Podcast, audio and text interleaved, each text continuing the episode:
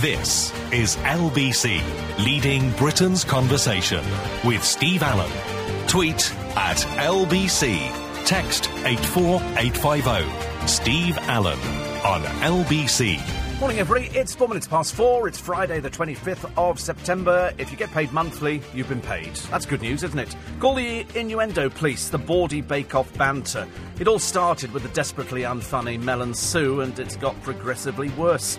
700 pilgrims die in the crush at Mecca. It is a, a rite of passage to go there. It's quite clearly vastly uh, overpopulated. If 700 people die, I mean, it's just ludicrous. They should have sorted this out a long time ago. Have we found the tomb of the real Mona Lisa? The rabbits farmed for pet food.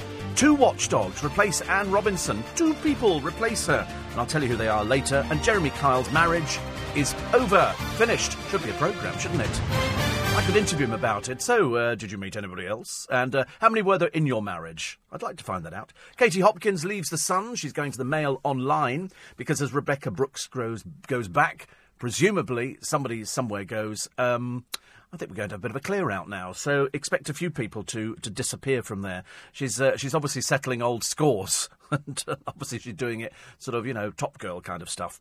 Uh, Louis Walsh coming back to the X Factor. Well, it can't get worse, can it? Can't get emails. Can't get worse uh, because the ratings have fallen. You're not starting on the plums already. Tell me you're not eating the plums already. I brought in these little. They do these mini plums in M&S, and um, there's hardly any calories in them because it's part of your five a day. Or in the case of the producer, it's part of your 500 a day. I think. Oh Lord.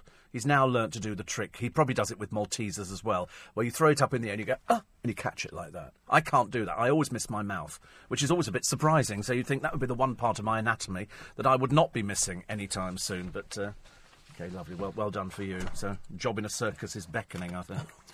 uh, the you remember the Primark story?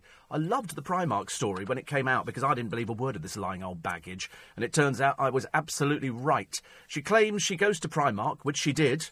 Uh, she claims she was breastfeeding her child. She claims, and she put all this up online. She was, you know, I mean, really, I mean, how she thought anybody was ever going to believe her. She looks like a lying old baggage to start with, and she then she claims that a security guard comes over, grabs her child walks out. She has to run down the corridor after him, and he says, You know, you're lucky, thank you, you're not being charged and all this kind of stuff. And I thought, that doesn't sound like Primark policy to me. Didn't sound like Primark policy to Primark either. And they immediately launched an investigation. And the investigate because this woman had gone, she'd gone into the papers. This happened, and she obviously got paid a few hundred quid. Anyway, Primark, you know, say, I mean, listen, we have a very, very good policy in order. We don't have a problem, as most of the customers are female in Primark. I know men go there, but the predominant, predominant, pre- most of them uh, in Primark would be women. They're not going to be men, are they? The majority would be female. Men might go in and buy socks and pants, I suppose, or anything. Who cares? Anyway, so they said, listen, we, we don't have a problem with people breastfeeding. Why would we? Why would we? And our security are all trained in this. So uh, this woman persists with her story. She goes to the police. She's so stupid and she's so dumb and she's such a compulsive. What she thought she was going to achieve out of this, I've got no idea. What she thought she was at prison, I'm hoping. And so she says all this happens, and so they start an investigation, and Primark go back over their video. Thank God for video cameras. Thank God for CCTV. I've said before, we, we, ha- we are CCTV'd up at home. We have 16 cameras. You cannot move onto our property at home without being caught by CCTV, and it goes onto hard disk as well. So everything is kept on hard disk, and we can zoom in, zoom out, we can follow people, we can track people throughout the whole building, everywhere. 16 cameras. Primark must have hundreds mainly to stop people thieving, or why why at those prices you thieve. I've got no idea. Anyway, so uh, they go back. They go, oh look, here she is. She's breastfeeding. Wait a minute, security man? Nobody. Nobody. No security man came over to her. No security man uh, touched her. No security man walked off with her child. She was a compulsive liar. And you have to charge this woman. She's been found guilty. The, uh, they're going to uh, bring her back for sentencing, I think, in uh, October. Custodial sentence, they've said. About bloody time. About time we stop these people because, you know, lying and ruining the reputation of a company that has taken years to build up a reputation. Why anybody would ever go work for Primark and do what she claimed they did, this woman has to be taught a lesson. She has to be thrown in prison, the child taken away from her, and that's the lesson she will have to learn. You cannot go round making accusations about people unless you can substantiate it. I mean, sure, I mean, you only got to look at her to realise she's obviously a bit simple. Perhaps she didn't realise that there are things like CCTV, and they're so tiny now.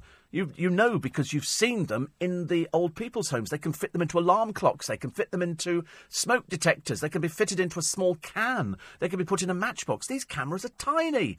Pinhole cameras. You can go into Exchange and Mart or go onto the internet, type in pinhole cameras. There will be thousands. And they go from like three ninety five. They're so cheap, and the quality is so good nowadays. So quite clearly, it was very easy to prove that this woman is a liar, and uh, and deserves to pay the price. As far as I'm concerned, you go to prison for three months, and you'll learn your lesson. If you don't, you're going to be in serious trouble. I mean, just you just cannot have this kind of thing going on. And uh, all the critics agree with me. I'm never wrong on these things. I wasn't wrong either about Louis Walsh apparently going back to the X Factor. The reason, the reason they've said is because it's it's doing disastrously. Nobody is interested in Nick Grimshaw. Nobody is interested in Rita Ora. Nobody's interested in Spagbol. Nobody cares. Nobody cares. We're not even interested in the acts anymore, are we? Really? Unless you know they've had a disaster like their grandmother was run over by a steamroller, you know, while she was trekking the Great Wall of China or something like that. Nobody cares anymore. Louis Walsh was the thing that people trusted. He's of that age. The majority of the audience for that show would be over the age of thirty and they would want to watch somebody like Louis. We want to watch Simon. We want to watch Louis Walsh. I couldn't give a forex about Cheryl Tweedy. Couldn't care less. Couldn't care less about uh, about Grimmy. Couldn't care less about Rita Ora. Not interested. I want people who've got opinions, not people who sit there like muppets, doing their oh well, you really nailed that song you did, pop it. No, they didn't. No, they didn't. What's the point of asking her? She's got no experience in the music industry, an assembled girl group, a little bit of miming and some auto tune. Let's not sort of, you know, try and make out that she's some Kylie Minogue, for God's sake, because she ain't. Uh, a third of parents have never had a talk about sex with their children. Thank God for that. You imagine how embarrassing. Girls, I think, do it better, don't they? Girls sit down with their with their mums, and their mums can explain about things because girls' bodies change a little bit quicker. Although I'm still waiting for mine to change. Hasn't changed for ages, actually. I keep looking at it every day, thinking, "That's it, is it? That's as good as it's going to get." But nobody ever sits down. My father gave me a book when I was about 14, which is kind of a bit late, I think, because I think you're supposed to be told about the facts of life when you're a bit earlier. I would have, I mean, I don't know what age you're supposed to do the facts of life. I, I wouldn't like to to put actually a number on it because you know people might. Th- but you get kids grow up so quickly nowadays. By the age of you know eleven and twelve, they're kind of maturing a bit quicker than we did when we were that age. We're sort of you know still stuck back in the dark ages, and it was always embarrassing. Imagine your parents sitting down with you and going, "Right, we're going to be discussing the facts of life." Oh my God, how embarrassing! You can't do that, can you? Can't do it now. We can't even talk about, you know, whether we sort of pull our pants down, boys at the front, or whether we use the fly hole, or whether we sort of do the side bad enough doing that. But we all agreed yesterday pulling the pants down was the major thing, and we did agree yesterday that there was no point in buying your pants with a with a fly on them because sometimes it's a fake fly, as they say, and it, you can't actually get anything out of it at all. And, and sometimes it's a. But I mean, who uses it? Nobody uses it. I found one person yesterday, and I will not embarrass him by telling him because he said, "Oh no, I do," and he was quite serious about it. I was I was slightly shocked, slightly shocked because I, I was with everybody else that we all pull the pants down at the front. That's how it works, isn't it, nowadays? So, so there was that one. Then there's a jihadi in the papers today. He went out to sort of fight the jihadi war. He's a jihadi warrior. He's a very stupid person. And he's craving fish fingers. Well, don't worry. When you get blown up, you can have as many as you like in hell, because that's where you're going to.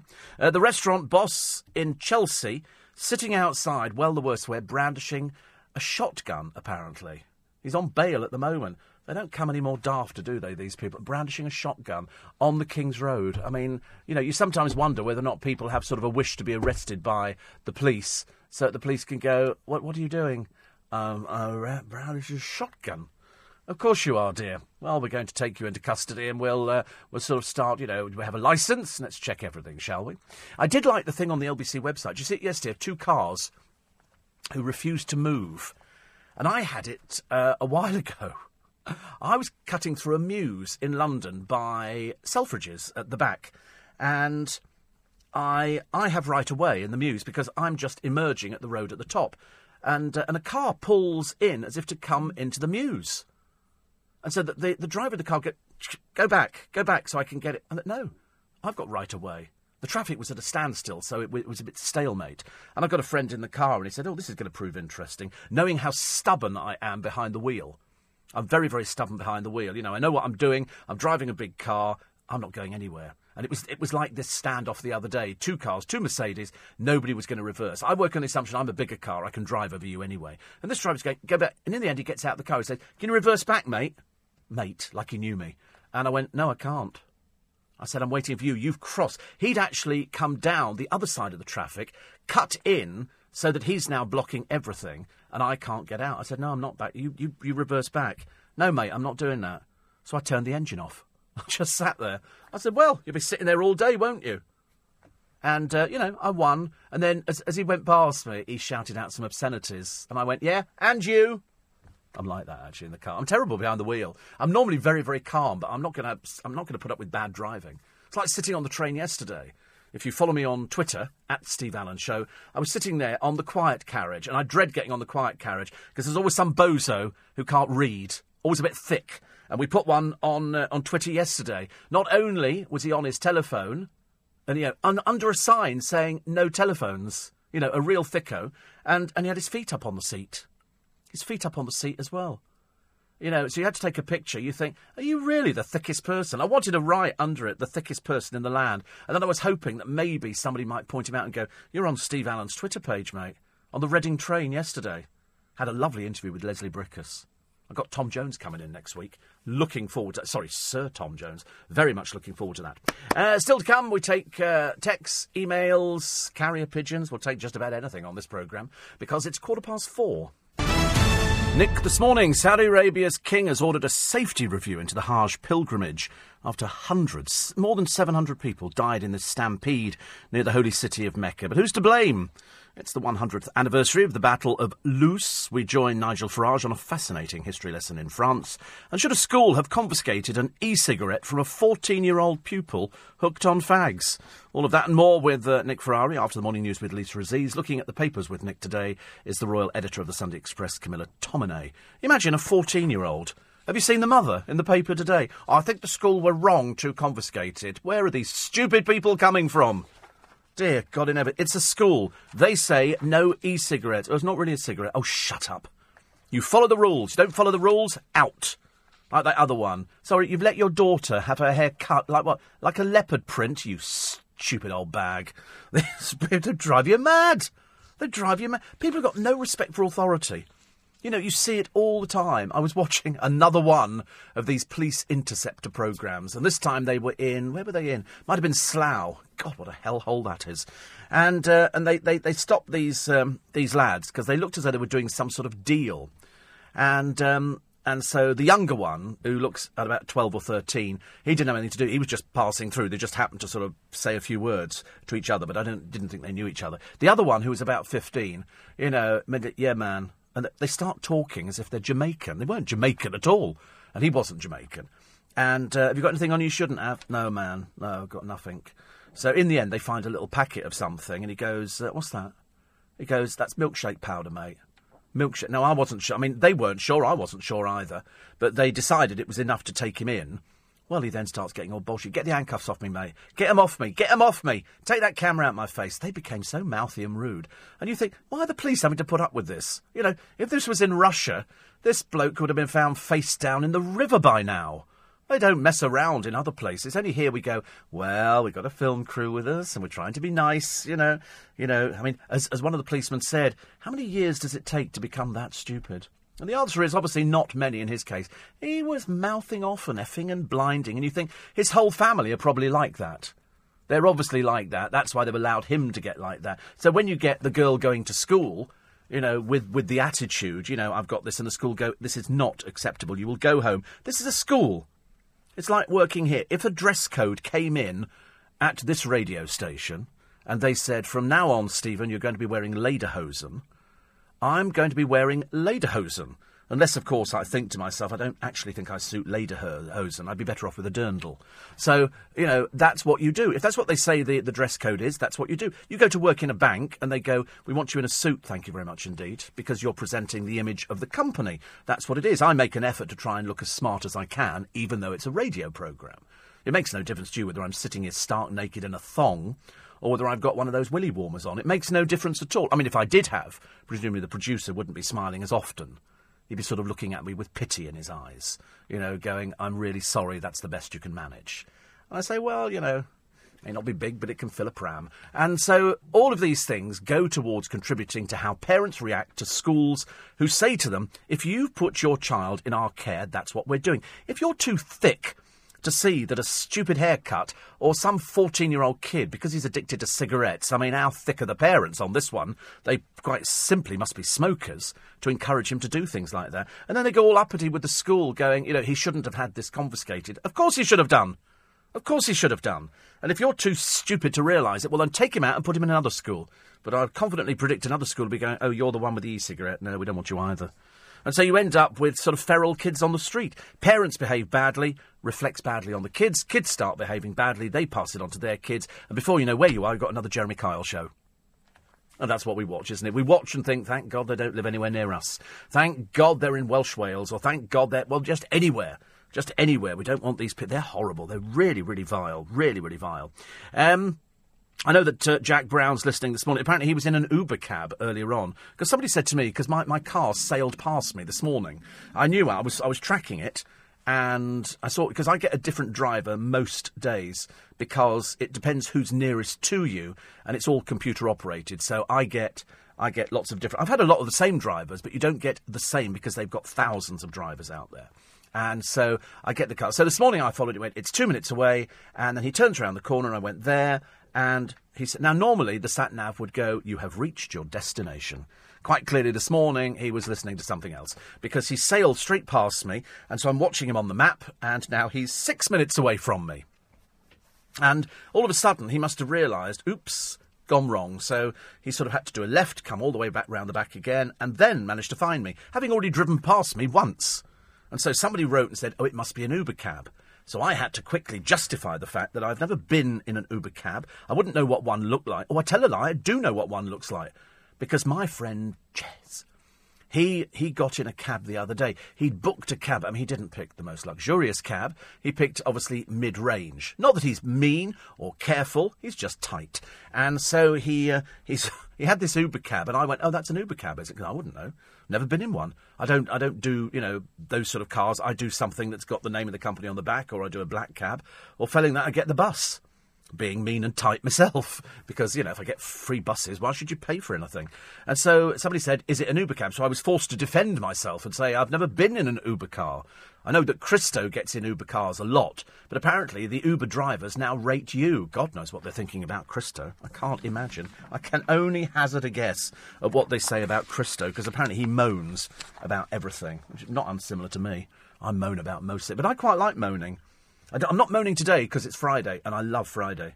I love Friday. I can't tell you how much I'm I'm looking forward to this weekend. Not for any particular reason. Not for any. There's no particular reason, apart from the fact that um, that I've got the weekend free. I've got nothing to do today. I've got to nip up to the garage. I've got to drop some uh, some keys off, and and that's about it. Then I shall come back. We've got rugby tomorrow. I am out for the rugby. There's no way I'm going to be in because it's uh, it's England Wales tomorrow. So there'll be a lot of very happy.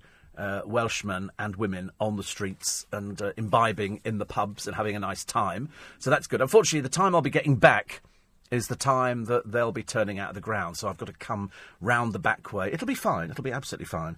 It's just that uh, most people, after they've had a rugby game, they'll be out by about 10, 10 past 10, something like that. And a lot of them will want to head out of town because you don't want to be stuck in Twickenham on a, on a Saturday night. Because you will find, come Sunday morning, there will be people wandering around in a stupefying state going, uh, uh, I can't find the train station. I can't find the train. Where's the bus? can't find it. And they'll be so sozzled from the night before. So the idea is that once you've had the rugby and you've had your drinks beforehand, and you've had drinks during the game, and you've had your popcorn and hot dog and burger and all the rest of it, or a pasty, much more, much more uh, beneficial, I think, a pasty than anything else. Then you want to get out and you want to get home because it's been a long day. Been a long day. Hope they throw the book, says uh, Ian at the Primark woman. Far too many liars out there milking the compensation cow. How many innocent people's lives ruined by these people? Enjoy prison food, darling. Yes, I agree with you. Uh, Jan Moyer says exactly the same. They have to throw the book at her. You cannot have somebody who wastes the police time, who goes on and deliberately tells a lie. She deliberately told a lie. She, she defamed Primark. She told them that one of their security men had grabbed her child, as if that's ever going to happen. As if that is ever going to happen. I mean, how thick does she have to be? I can't remember if she went on television and talked about it. It's the sort of thing this morning would put on there, you know. But I, I think, and I'm a firm believer in the fact that if you, she's obviously like a child. If you actually tell a um, uh, somebody not to do something, uh, then they're, they're going to want to do it. And I think in the case of her, she told the lie, but then it went too far. And so she embellished the story, and now she can't get back out of it again. So, as, as a child, you know, your mum goes, Did you do that? You know, did you break that window? No. You did break that window. I didn't. I, you did. I saw you. You did. It wasn't me. You, you broke the. I didn't do it. And you stand there in all innocence, and you've gone so far down the line that you're. Even then, you start thinking, perhaps I didn't do it, but you know you did. And so you then have to try and get out of it, and then you go, I, I didn't do it deliberately. your mum goes, well, it looked fairly deliberate to me. I didn't do it. I just leant against it, and it just just broke. I didn't, I didn't, didn't really do it. Right, up to your bedroom. I didn't do it. And she's a bit like that. She's a bit like that. She did this story. All of a sudden, people are interested in it because she's a nobody. She's an absolute nobody she uh, she's di- she did something, and all of a sudden it gave her a bit of a profile, and people go, "Oh, you're the one whose baby was snatched off by the Primark security guard." Yeah, I'm that one. Yeah, you're lying old baggage. No, you weren't at all. And uh, Mark says what this comes down to is a generation of girls with a "look at me, I'm a victim" mentality. Well, she, I mean, she'd be looking. I don't know. I mean, do they not? I mean, I don't want to be rude, but to be honest with you, do these people not know that you can find evidence out quite quickly? They've got CCTV. They can see from the outside of the shop. They can see the inside. They can see people coming in and out. Every corridor is covered. That's what they do. They put it in there. Not, not to protect you, to protect them against people like her who will make allegations against them. They've got a very good policy on breastfeeding. You could all sit there and breastfeed. And of course, weren't, weren't people going to go down there and sort of have it out with them and sort of start breastfeeding? And you think, but they don't have a problem with that. Just make yourself look stupid. Throw the book at them. Throw the book at them, everybody else says. And uh, I agree with you. The book should be thrown out. Off to prison. As far as I'm concerned, she just, you know, she, she almost demands it. I don't want to see her enjoying Christmas. Let's make her suffer like she made Primark suffer. Not that I think they suffered that much, but to be quite honest, to be quite honest, I think you cannot welcome these people into society. You cannot go round making allegations about somebody which you cannot substantiate. Uh, Nick says, great show as always. I've now got the mental image of you wearing lederhosen, a Bavarian hat with a feather and a thong. Do you know, I believe there's probably a film as well, I should imagine, in there somewhere, or at least a series of photographs. I also have an image of me in lederhosen with a lovely Bavarian hat with a little feather on the side and the thong. I've never actually worn a thong. I have to have this on record. But being a Friday, anything is possible. I could, if I wanted to, I could wear one. I don't think people would like it very much. I think I'd walk through this building. I think people would be throwing themselves out of windows. They're going to be going, poor old Steve Allen. Here he is again. Look, attention seeking, and he's sort of he's got to wear a thong. Although to be honest with you, if you'd ever seen a picture of me in a thong, of which it does not exist, uh, the last thing it would be would be attention seeking. Which I think is probably safer. Uh, a little bit later, we'll have some clips on the programme of the two guests who are going to be joining me for In Conversation this week. Uh, next week, I'm only telling you this now because I've had so uh, many inquiries from people. The Osmonds will be on. We did them the other day, if you remember, and uh, and very, very, very, very good they were too. The other day, Leslie Bricusse, Superman. What a what a clever man. What a talented lyricist. He's written everything from My Old Man's a Dustman to Goldfinger. He's he's up there. He's up, and he who he doesn't know. He knew Cole Porter. He knew Sammy Davis Jr. He knew Frank Sinatra. He met Steve Allen. He said to me, Did you ever meet the other Steve Allen? I said, No, but people write into me and say, I've just Googled you and discovered you died some years ago. Which is always fairly depressing. It's 4.30. Steve Allen on LBC. 26 minutes to 5. It's Friday. Friday's the day where you can just go woo and get very excited about things because it's the start of the weekend. Of course, that's rubbish if you work the weekend because it's just another day for you and you don't care about it. It's Monday when you go woo, but we do it on a Friday woo because we just got paid as well. So that's double woo as well. Uh, Winnie says you're on a roll today. Do you know, I could just, funny you should say a roll, I could just eat a crusty Greggs roll with, with ham and pickle in it. I don't know why. All of a sudden, that's now come into my mind. A crusty roll with ham and pickle. That would be delicious, wouldn't it? Absolutely. I might go and get one of those later. You get six for a pound or something. Very cheap. Mark the Luddite says you've just kept all your cab driver listeners. Listen, they're always there, Mark. I know this. I know this. I've been in more cabs that have had uh, LBC on than you can shake a stick at. I know. It's only just a small. They're still looking. You remember the. Um, the incident down at uh, Boris's little session where he was invaded by some some rogue cab drivers who turned out to be a bit thuggish, and there is an element within within the black cab trade of some thuggish people in there who don't do the cab service any favour at all. They were shouting obscenities at other black cab drivers who hadn't joined in the in the protest, but they're hunting two of them at the moment. The police have got um, pictures and they're looking for them now. They're still looking for those two brothers who uh, they think might can um, they might be able to help them with their inquiries into the acid that was thrown in that mother of six's face. Do you know it's getting out of hand? We've got to stop all these things. We really have. Uh, who else is up with us uh, this morning? Uh, this is Amir as well. Feet on the seat. Picture has been retweeted so many times, which I quite like. Uh, Himmy as well and uh, I tweeted a picture of the front of the car. I haven't managed to get a. Oh, I did. I've had a picture of the whole of the car, which came out rather bizarre because of the uh, the sun that day. And uh, Tony says you're a very wise man. Jack, as I said, was, is in a an Uber car at the moment, and uh, Candy Lee's following me, which is quite nice. And uh, and Ryan, Ryan is in Croatia having a holiday. It's become quite a popular place, isn't it? Slovakia, Croatia, places like that. Up early, ready for a nice day out in Venice. Anybody recommend a nice place to eat? I don't. They're not in Venice. No, I don't think so. I should anything round St Mark's Square. I think they add about fifty percent to the bill. It's very expensive, but that's touristy. But then that's that's what people do when they're abroad. We do it round here. It's not quite the same, is it? Though, really. And uh, if you go to St Mark's Square, it's lovely. People, it is Venice, isn't it? Yeah. And so people love it. People absolutely love it. They sit. I could sit and watch people all day, provided I had sort of an endless supply of coffees and ice cold. It's got to be ice cold water, water with ice in it, see through ice. It's got to be see through ice, and I could happily sit there. I mean, right at this precise moment in time, I could go and cook breakfast again. I know it's that time of the morning. I might go. F- I might go for one today. Actually, I might might go for one. Uh, will you be joining Chris when you visit your friend Jess? No, no. He visits me. I don't. I can't visit him because I don't like to get involved in things like that. This is an ongoing joke at the moment around this building, and I don't propose to go into it now. Uh, a lot of people getting the mental image of me in lederhosen for some strange reason. I don't know why.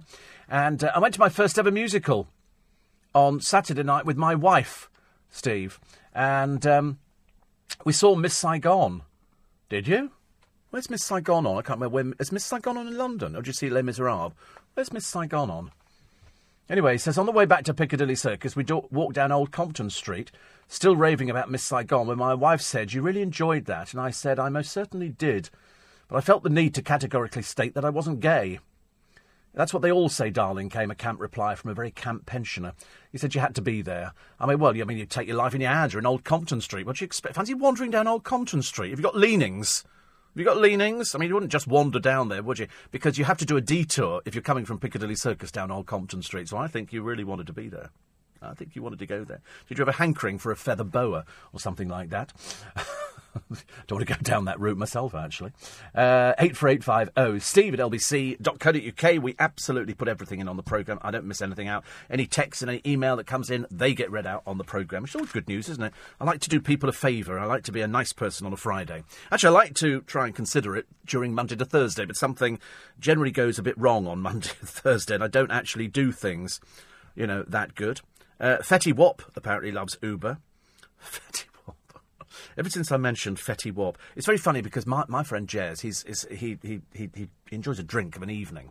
And obviously, yesterday he'd had quite a few drinks because he sent me a, a text uh, about a bagel being delivered to the studio with just brown sauce in it and no bacon, which he told me some hours before. He'd already told me twice during his programme, which I was sort of sitting in on yesterday, about the person bringing in the bagel. And then he sent me a text about it later, as if he never mentioned it to me. I don't know. When you get to a certain age, you kind of forget, don't you? Things you forget things. Uh, on the front pages of the papiers for this morning, being a Friday, you'll be delighted to know that the Mail haven't gone too overboard with the final day of the political book of the decade. Only if the political book is the only one, and you're bored with life. Uh, and you're thinking of chucking yourself out of a window. It was the dullest read I ever had. The only excitement on day one with the pig's head, which, as they've now said, might or might not be true. You have to make up your own mind. I mean, I made up my own mind. I couldn't care less. I really didn't care. I couldn't care less what people get up to at university. There's probably people getting up to shenanigans now listening to this programme. I couldn't care less. I couldn't care less. It doesn't, doesn't make any difference to me at all what somebody gets up to at, at university. Why would you think that? I mean, there are people probably drunk as a skunk now, you know, doing, you know, all sorts of uh, different things that they do for initiation ceremonies. I couldn't care less. You know, I'm not there. Doesn't make any difference to me. You know, if I started doing odd things in the studio and, you know, in 20 years' time, the producer writes a book about, oh, Steve Allen used to sit there wearing his thong in the studio, people go, that's outrageous. What difference does it make? Nothing to do with anybody else. Uh, there is the story of the Iranian in the paper, uh, Azra and he says, send me back home. He can't stand violent and rude Manchester. Goodbye. Goodbye. Off you go then. Well, I'm not really that bothered about you either, pal. And so they say he's a migrant. He said he'd rather go home than remain in Manchester. Well, go home then. Go home. Try and be an adult. Try and make up your own mind. Try and try and sort of be a man as opposed to being a, an, a wuss. He's so desperate to return to Iran that he's handed himself into police, claiming to be an illegal immigrant and asking to be sent back. No, he's been here for ages. He's, he's in the UK lawfully. He moved here ten years ago. He'd applied for a British passport. Go home, dear. You pay for yourself. All right, off you go. Shoo, shoo. Silly little person. Silly. Little... I'm fed up with everything, he said. Good, go home. He said, I'm fed up with everything. It's not what I imagined coming here. Everywhere you go, you want to work hard and follow your dreams, but it's not a dream I wanted. Go home. Whinging little girl's blouse. Never had anything like it. So he's here, he's got a British passport now, and now he decided, you know, he's, he's milking the system. I want you to pay to send me back home. I'm an illegal immigrant. Are you that thick? Obviously, quite clearly, yes is the answer. You know, you've got a British passport. We're not paying to send you back home. You want to go home? Go home. Go and buy a ticket like anybody else. What's the matter with these people? Ridiculous, isn't it, nowadays? Uh, 84850 steve at lbc.co.uk. Uh, pop down to Dawlish, Devon. Full English being cooked at around 9.30, says Mary. Listen, that's way too late for me. Nine, I want it now. I want to have a, a breakfast delivered now. No, don't, seriously. If, if I actually say that, you know, somebody might deliver something like that. Um, um, Rob says, the postie, you've gone from a crusty roll to a cooked brekkie. You'll be having a roast next. Easy. They had a picture in the paper in, the, in Country Life the other day, and it was of a lovely piece of roast beef, and it really did. And I suddenly realised how much on a Sunday. And everybody does roast chicken now on Sunday, don't they? Roast roast chicken because it's it's fairly cheap and cheerful, and it can feed a lot of people for not much money. But a piece of roast beef and Yorkshire pudding and crispy roast potatoes and a nice Bisto gravy. I know, I'm it. I can't help it. I'm, I'm, the trouble is, I'm making a rod for my own back this morning and for the producers because if you looked at this, this picture of this roast beef, it just it just oozed happiness. It said happy on the side of it. And, and I looked at it and I thought, I have been out to some places, and uh, we've we've had occasionally at Christmas, if I'm at my brother's, we have Yorkshire puddings. I know it seems a bit odd to have with turkey, but to be honest with you, it's delicious. Fill your boots, as far as I'm concerned, and to have roast beef. Your... Now, what vegetables would you have? Oh, I know, cauliflower cheese. That's the only thing out of all the vegetables that I eat that affects my diabetes quite badly.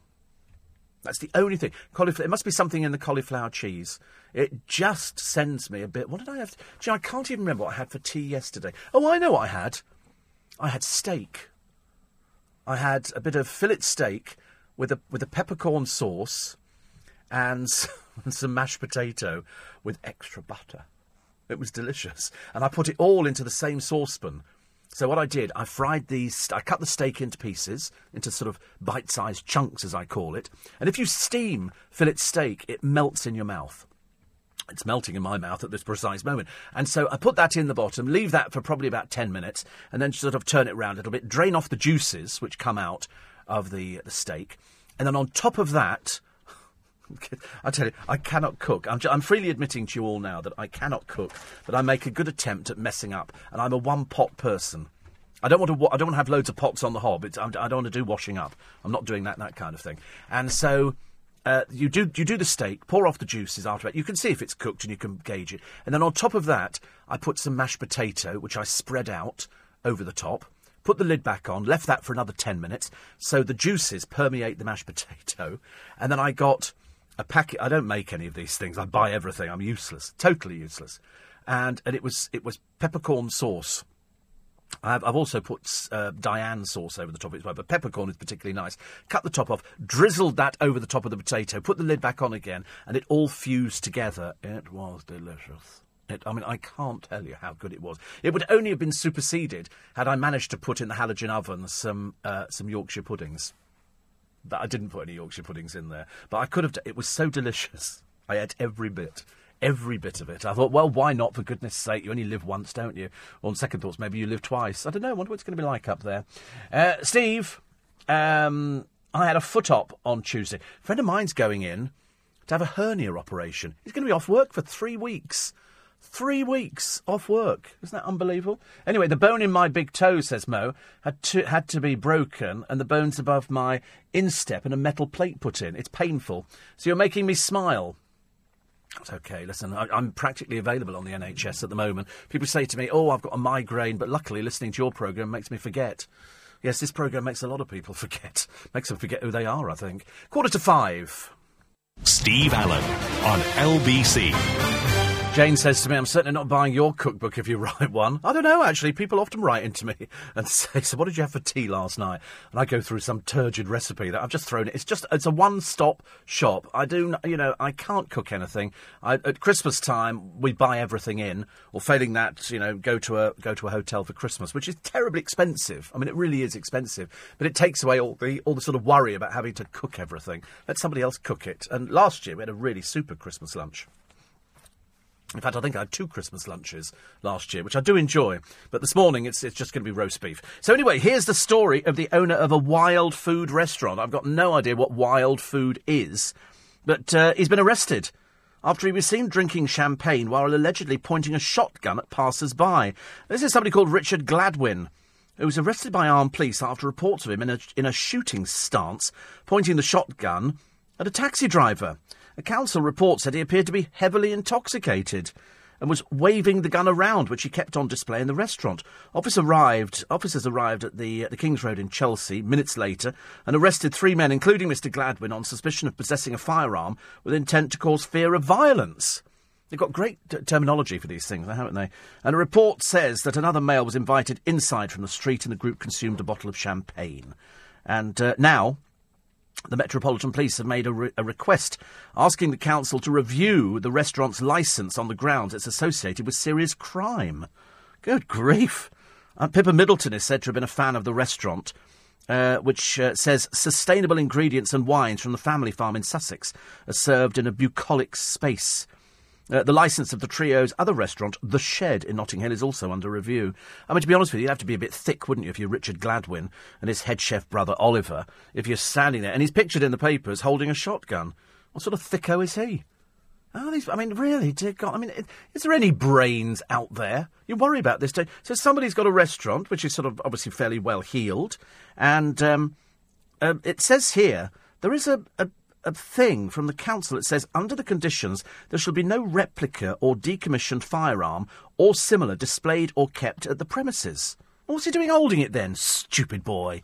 God, blimey, hope your mummy and daddy give you a good slap on the back of the legs. What a dimbo. What a dimbo. It's not good enough, is it? Uh, the one thing we, uh, we don't like on this programme, uh, apart from stupid people from reality shows, uh, is speed humps. They're everywhere now. I mean, my car's wide enough to go round the things where they just sort of they're there and you can drive through the middle of them. But some of the other ones, you bounce up and down. It can't do the underneath of the car any good at all. It really can't, but, you know, we have to put up with it. They do it because it's called traffic calming. Traffic calming. You don't see them on the motorway, do you? All they do is they just flash up the signs. 30 miles an hour, accident ahead. And you think, no, there isn't. But of course, you have to do 30 miles an hour because all of a sudden the speed cameras come into operation. So you've got to be very, very careful. Uh, Dan's in Rochester. Poor soul, honestly. He says, uh, loving you and the show, could listen to you all day. Yeah, well, I mean, I am on seven days a week, it has to be said. I'm on tomorrow morning between five and seven. It's the best of Steve Allen. And uh, short programme, only runs about five minutes. And uh, then I'm on on Sunday morning and we will have this morning a couple of clips from my guests for In Conversation, which is every Sunday morning between 5 and 6, and then between 6 and 8 I'm live with the Sunday papers. And I love doing the Sunday papers. I absolutely love the Sunday papers. It's the only time. I'm beginning to wonder what's going to be appearing in the papers this week. I had a couple of hints yesterday from some uh, from journalist friends of mine, and I went, oh no. Because one of them's about somebody that I am aware of. And so I don't like to see things like that in the paper. I always sort of worry about it because people tend to believe everything that they read in the newspapers, whereas some of it you should take with a very, very big pinch of salt. You know what they're unearthing? At the moment, they're, they're trying to find the Mona Lisa's bones. I don't think she's still smiling, but there you go, or not smiling, as the case may be. But now the Russian investigators have reopened an investigation into the death of Tsar Nicholas II and exhumed his remains because the Romanov family members were murdered by Bolshevik revolutionaries. Uh, some of them, I think, uh, the Tsar and his wife, the Tsarina, and I think three of the children were found, but they didn't find his son and another daughter. But they're not sure where, they're not even totally convinced that these are, in fact, the bones of Tsar Nicholas II and part of his family. But they've exhumed them anyway, so now they're having another check. Uh, because you remember the story that the Bolsheviks moved them to this house and uh, they were stuck there for ages because they were they were getting rid, and they didn't want any evidence of things like that at all. So they're there with a lot of Bolsheviks, and then the word came through that they had to get rid of them. So they were being kept there. There was no point in them keeping there, and so they they made up a story that they were going to be transported to somewhere else where they could carry on with their lives. And so they all got dressed. They were woken up in the early hours of the morning. They got them dressed, and they all went and sat downstairs in a room. And this man comes in and he starts talking to them about, you know, we have to, to do this. The door opened, and I think there's three or four soldiers with guns, and they literally open fire on them and they shoot them there. They weren't all killed immediately, so they went round and put bullets in their head as well. And, uh, and then they just got rid of the bodies. Now, I thought that the bodies were buried in the forest. Uh, they turned up some years later. They've done DNA on them. Now they're doing new DNA to find out whether or not uh, they are there. The. Um, the DNA tests authenticated uh, the Romanov remains found in 1991 in a mass grave in the Urals. But the test didn't convince some Orthodox Church members because the bones of two family members um, were only found in 2007 at a different spot. Now, they're in cardboard boxes in the Russian State Archive, and they need new checks to prove to the church leaders so that they can be certain that they can be buried with the family in the Peter and Paul Cathedral. Uh, this uh, this dank cellar that they were executed in was back in 1918, and there was always the story, wasn't there, that one child survived.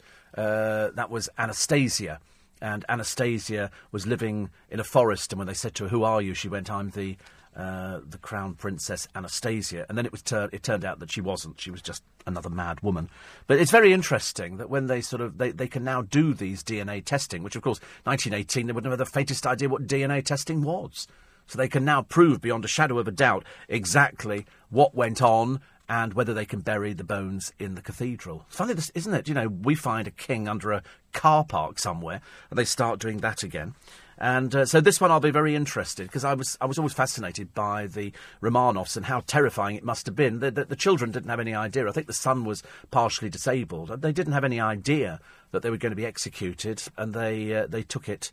Well, they didn't have any choice, did they? Really, they just sort of sat there on chairs, uh, waiting, thinking that they were going to be transported, but of course they weren't transported at all, and that was what was so dreadful about it that they were just all executed at the same time. Uh, Paloma's rugby song has been mauled by the critics. This is Paloma Faith. Uh, rugby fans have accused her of being vocally acrobatic. Now, I've never heard that phrase in my life. It sounds wonderful. And uh, they said she's murdered the World in Unison song, which is recorded by a different singer for every tournament. Fans have sent a petition to ITV, and uh, the letter that accompanies the petition says We, the undersigned, request that you, ITV, remove Paloma Faith from the Rugby World Cup in order to make it a more, more enjoyable experience for all the spectators. People wrote Paloma Faith has butchered World in Union. I can't remember how the song goes. It's World in Union. that sounds a bit feeble, doesn't it? I'm sorry about that. Having to listen to this dirge every time a match comes on is ruining my experience. Please, please stop using her. One lady called Jessica from Kent, little Jessica, said it sounds less like a professional singer and more like somebody paid to uh, paid a bribe to let their tone deaf child be on the telly. Oh dear, poor old Miss Faith. Anyway, she shrugged it off, saying, Some people are slating it. I feel like they don't like change, but I don't mind. I'm quite pleased with it. I don't know anything about Paloma Faith. I'm, I'm sure I should do it. I'm sure she's done it very, very well. World in Union. It sounds quite good, doesn't it? Seeing as I live in the home of, of rugby. Well, I say home of rugby. The rugby is actually in Whitton. I live in Twickenham, but that's the nearest station for them. Uh, Vladimir Putin has phoned Elton John. Finally, the Kremlin have confirmed that uh, they've had because after poor old Elton got a bit hoodwinked, but then it's quite easy to hoodwink Elton John. Cooey, Elton, make them go away. That was tantrums and tiaras, and um, the uh, the spokesman Dmitry Peskov. We've all got great names, haven't they? Very Russian sounding names. Dmitry Peskov. He says that uh, Putin called him and said, I know you were called by those pranksters. Do not get offended by those guys. They're harmless, although this certainly does not justify their actions. And Putin said he know, because I think he's a fan of Elton John you know, fan like, you know, really like him, or, you know, want to hold hands and go skipping. I don't know. But uh, either way, they, they have spoken, and I think there is going to be uh, more more dialogue as well, which is good news, isn't it? I quite like that idea that Elton John, because Bono's been speaking to famous people for years, but Elton's always sort of he doesn't do that kind of thing. He just gets on with his with his job, which is entertaining people. He goes out there and, and he does his little thing, and everybody goes, "Yeah, it's Elton John, Elton John." I was told we we were speaking about Bernie Taupin yesterday with Leslie Bricusse who's going to be on in conversation. I think he's going to be on. I'm, I'm pretty certain, actually. I think it's going to be on with the Osmonds. Makes perfect sense, doesn't it? Makes perfect. No, what have I done here, honestly? Come on, Stephen, don't be silly. What have you done? What have you done? Wait a minute, come here.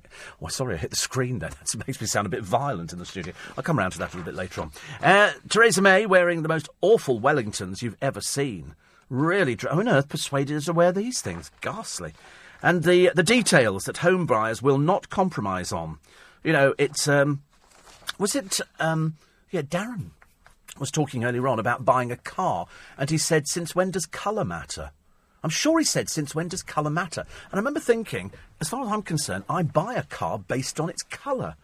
I've got to be tempted to. I wouldn't buy a black car. I wouldn't buy a car with a black interior. Now I've had cream interiors and white interiors. I like cream leather interiors, but I would never buy a black car. I wouldn't. I don't think I'd buy a green car either. But I suppose some people go, you have to be drawn to a car, don't you? If you're going to actually go out and buy something, if you're going to commit yourself to spending a lot of money, I want to, I want to know exactly, you know, what I'm getting. And I've got to like the colour. And at the moment, I like the colour. I've liked the colour of all of my cars, but then I would do, wouldn't I? Because I've actually bought them. Final day of the uh, political nonsense of the decade. These stories about what the Prime Minister did or did not get up to. Ministers considering the Channel 4 sell off. A billion pounds, they reckon. Look out, look out. It's Louis Walsh, maybe on his way back to X Factor. The Pope's call to abolish the US death penalty. He's not a naughty boy, he's just trying to give up cigarettes. Katie Hopkins leaves the Sun. She's in it today, but she's leaving to go to the Mail online. The uh, very mild curry for white PPL. Apparently, in this particular restaurant, white PPL stands for milk. Yeah, right. All of that and more, the other side of the news at 5, which is next on LBC. This is LBC, leading Britain's conversation with Steve Allen. Tweet at LBC. Text 84850. Steve Allen on LBC Morning, everybody. Nice to be company. The final day of the political book of the decade. Thank Lord for that. Thank the Lord. Apparently, people are buying it. People are curious to discover what people get up to at universities, allegedly. The rugby fans raising a petition to stop ITV playing Paloma Faith. They said it's an abysmal version. The Channel 4 sell off, worth a billion, they reckon. Can it be true? The Pope's call to abolish the US death penalty. Jeremy Carr's marriage is over. The Primark, you know, the security man grabbed my baby no, he didn't. She was telling lies. She's going to go to prison, and that will uh, teach her a lesson. The car number plate 250 GT. 250 GT, estimated price £2,200 for plate. Of course, it didn't go for 2,200, did it? You've probably heard the story already. So the number plate, it's not even exciting, is it? 250 GT. Well, unless you're called gin and tonic, and you've got 250 million quid in the bank. How much money did that go for, that number plate? They estimated at DVLA registrations £2,200. It went for 65,000 quid. As the producer said, some people have got more money than sense. 65,000. Good grief. Probably about the price of the car. Uh, very mild curry for white people. Well, that's what PPL would stand for. The uh, Indian restaurant are claiming that white PPL stands for milk. And other Indian restaurants have said, you're lying through your teeth. It doesn't stand for that at all. Very mild curry for white people. That's exactly what it means. That's how I would interpret it. That's how this man interpreted it. And that's how everybody else has interpreted it. Uh, all except the restaurant that said, no, it stands for milk. We, we, we put white milk in there white PPL. I don't even see the, the letter M anywhere in there. Do you? No, because they're telling lies. Uh, the morbidly obese woman. She's pictured in the paper today. It's another one of these moaning Marys who goes, I'm morbidly obese. And they said, Well, to go on a diet, I want a personal trainer. Sorry? I want a per- She'll be appearing on this morning. That'll be the sort of person that actually put on these these programs. They'll be uh, Philip and what's it? They'll they'll drag this old fat thing down, and she'll sit on the sofa and go, "I want personal trainer." And they'll go, well, why don't you just lose weight normally like the rest of the country? Want personal trainer. Well, c- could you not go on a diet? Want personal trainer. It's hilarious, isn't it? Peter Andre's in line to be the face of a new ITV motoring programme. Oh, dear God in heaven. Please spare us that. What does Peter Andre know about cars? Is he a petrol head? No, of course he's not, but he loves his kids, so no doubt they'll be featuring in it. Uh, the Iranian who can't stand violent and rude Manchester, so he walks into a police station and lies through his teeth, says he's an illegal immigrant, wants to be sent home. And of course, they've found out now that he's got a British passport. He's been here for 10 years. And he just wants a free, free back home holiday. So, uh, no chance, mate. No chance. Once a liar, always a liar. Uh, vitamin C can save your life. I don't think it stops a cold, though. I don't think it stops a cold. You have to eat a lot of vitamin C. Somebody said to me once, you know, even if you eat an orange, and I've got a number of oranges in the studio today, they said you could eat a whole orange grove and it wouldn't stave off a cold. You need it concentrated. Uh, have they found the tomb of the real Mona Lisa? Who cares? I'm not remotely bothered. She always looked miserable as sin anyway. And uh, not one person, but two people replacing Anne Robinson because she's leaving Watchdog. How many? Talk about the BBC wasting money. Oh, we're really trying to save money. We're going to shove everybody up to Manchester, God help you. And uh, so you're getting rid of Anne Robinson, but two people are now doing the job where one person did it before. It's a joke, isn't it? The BBC. It's our BBC, and it's your money they're wasting. Um, and uh, Perry Perry What's Her Face, who used to go out with Zayn. Zayn was in a little boy band called One Direction, and then he quit because I want to be a normal 22 year old. A normal 22 year old just involves getting drunk and being face down in the gutter most of the time and hanging around with parties because he used to be in the music business. Now he's just a ligger and turns up to everything. And Perry was dumped, and it all went a bit pear shaped because he'd been seen with other girls, and she was a terrible day, awful. And they have to play their love life out in the press. They have to play it out in OK magazine. That's what these people do nowadays. But anyway, apparently now. Perry's a different person. She's loving the single life. Well, you better get used to it, love, because it's going to be around for quite a while. And are you a twitcher? A twi- you know what a twitcher is? It's not somebody who said, like a bit of a tick or something like that. A thousand spotters jostled the other day for a glimpse of a bird's first visit to the UK a first visit. It's a, they think it was blown off course, poor soul. So one minute had friends, and people travel from the whole country. They've got their cameras. They just want to. I never understand twitching. If I live to be 39, I promise you, I never ever understand anything about twitching. I've got no idea what the fascination would be. But there again, I've got no idea why people want to write down railway train numbers. I don't know why people sit at the end of platforms. You don't get it so often now. You used to get it a lot. People sitting at the end of a platform, they would write the train number down. We used to call them anoraks, but there again, people who follow uh, radio presenters could be classed as anoraks. I know people who are radio presenters and they are anoraks at the same time, whereas I know nothing about radio, as is patently obvious from this programme. I don't know. I, I really don't know anything about it. I know people who can tell you, you know, how radio works and they can tell you all the presenters. I don't know anything like that at all. I really, I really know nothing. They just give me a set of papers. They sort of put a shilling in my side and wind up the clockwork motor inside me, and I just sort of sit here and motor on for for a couple of hours. I've got no idea how radio works. I don't, I really don't understand it. But I know people who get fascinated by it. I mean, I'm interested in how I can speak into this this microphone here, and then it goes up onto the top of the building, and then the, it's sent. I mean, I don't even understand that bit.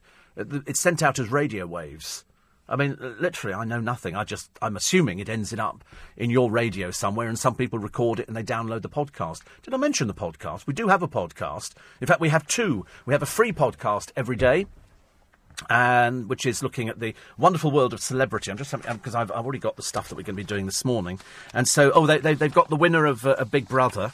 Thank God it wasn't that ghastly old fraud pair, Chloe. I'm in tears again and thank God we've seen the back of them because we've seen the front enough. And uh, Zayn Maz Malik has posted a cryptic tweet. We were exposed. One Direction apologised for sound problems.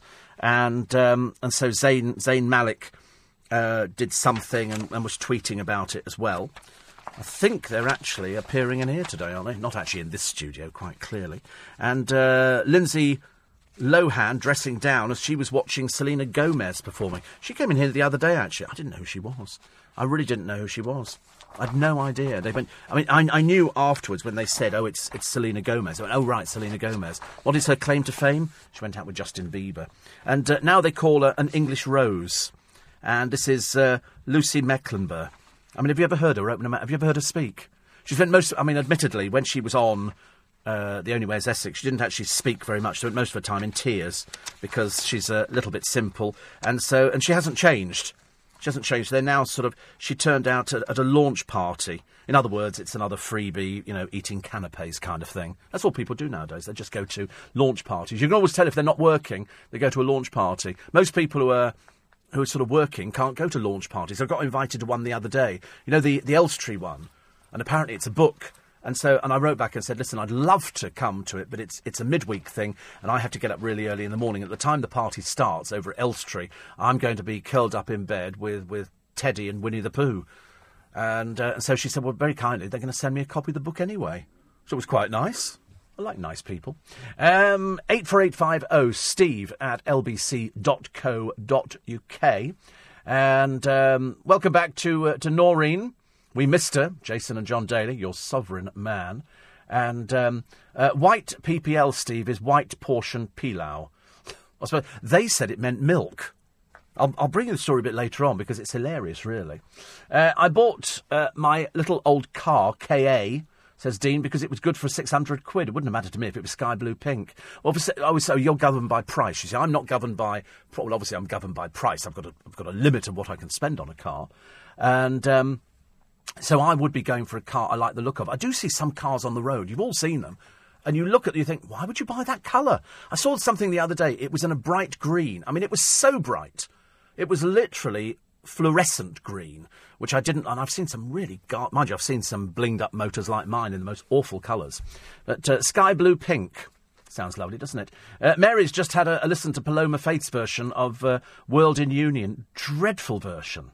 And Joe says, I wouldn't buy a silver car. You see, I would actually. I would. I've, no, I've had two silver cars in my life. One was a Fiat Tipo, and uh, the other one's the one I've got at the moment. Um, I meet Russian royalty in Hampstead while fixing her alarm 15 years ago.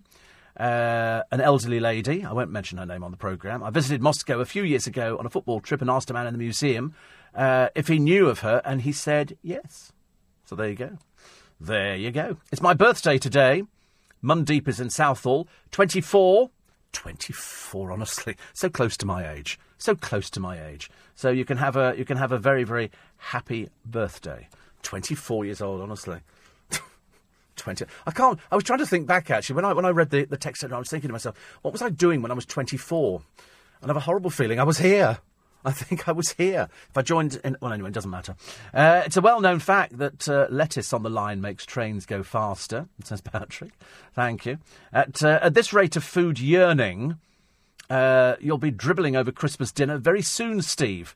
Uh, says Diana in Richmond. I watched the wonderful series with Wogan and Mason, the taxi driver. They had Yorkshire pudding with rhubarb jam in Harrogate. I saw that one as well. I could watch that duo every night. It was a delightful interlude of gentle wit, camaraderie, and great food. Yes, I thought Yorkshire. I mean, why should you not be able to put mixed sweet and savoury? And so they, they did rhubarb, and I love rhubarb anyway. I really do. They do a lovely thing in Waitrose. It's called a rhubarb compote.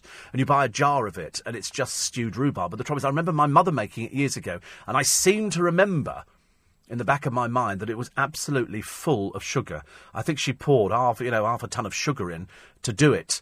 Uh, but I used to love stewed rhubarb. It's probably my mother's fault that I'm a diabetic, I would think. But uh, yes, I saw, imagine Yorkshire pudding with rhubarb jam. How lovely.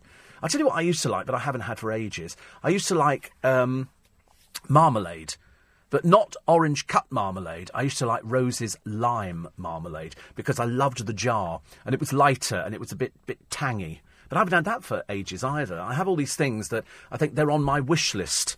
Other people have different things on their wish list. Mine would be Rose's lime marmalade. I could still eat fried, fried bread any day of the week. Fried bread. And now we've talked about rhubarb, I think I might have to nip into Waitrose and get some stewed rhubarb and have it with a bit of double thick clotted cream. You've got some rhubarb in the garden. Have you really? Yeah. Well, you said rhubarb in our garden. Because once you grow it, it just pops up every year, doesn't it? Even more. I love it. I love it. Quarter past five.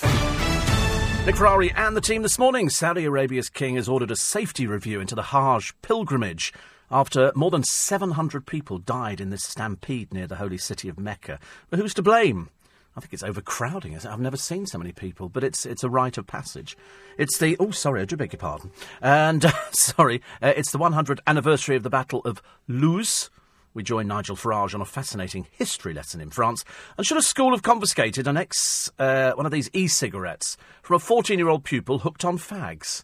That and more with Nick Ferrari this morning at 7, Camilla Tominey, the royal editor of the Sunday Express, is looking at the papers, and that's all after the morning news with Lisa Aziz. I was just checking, actually. I know that uh, Jordan Hemingway will be listening to the programme this morning, probably Danny Milo as well. This is all people who are sort of up the. This is sort of the uh, the northern.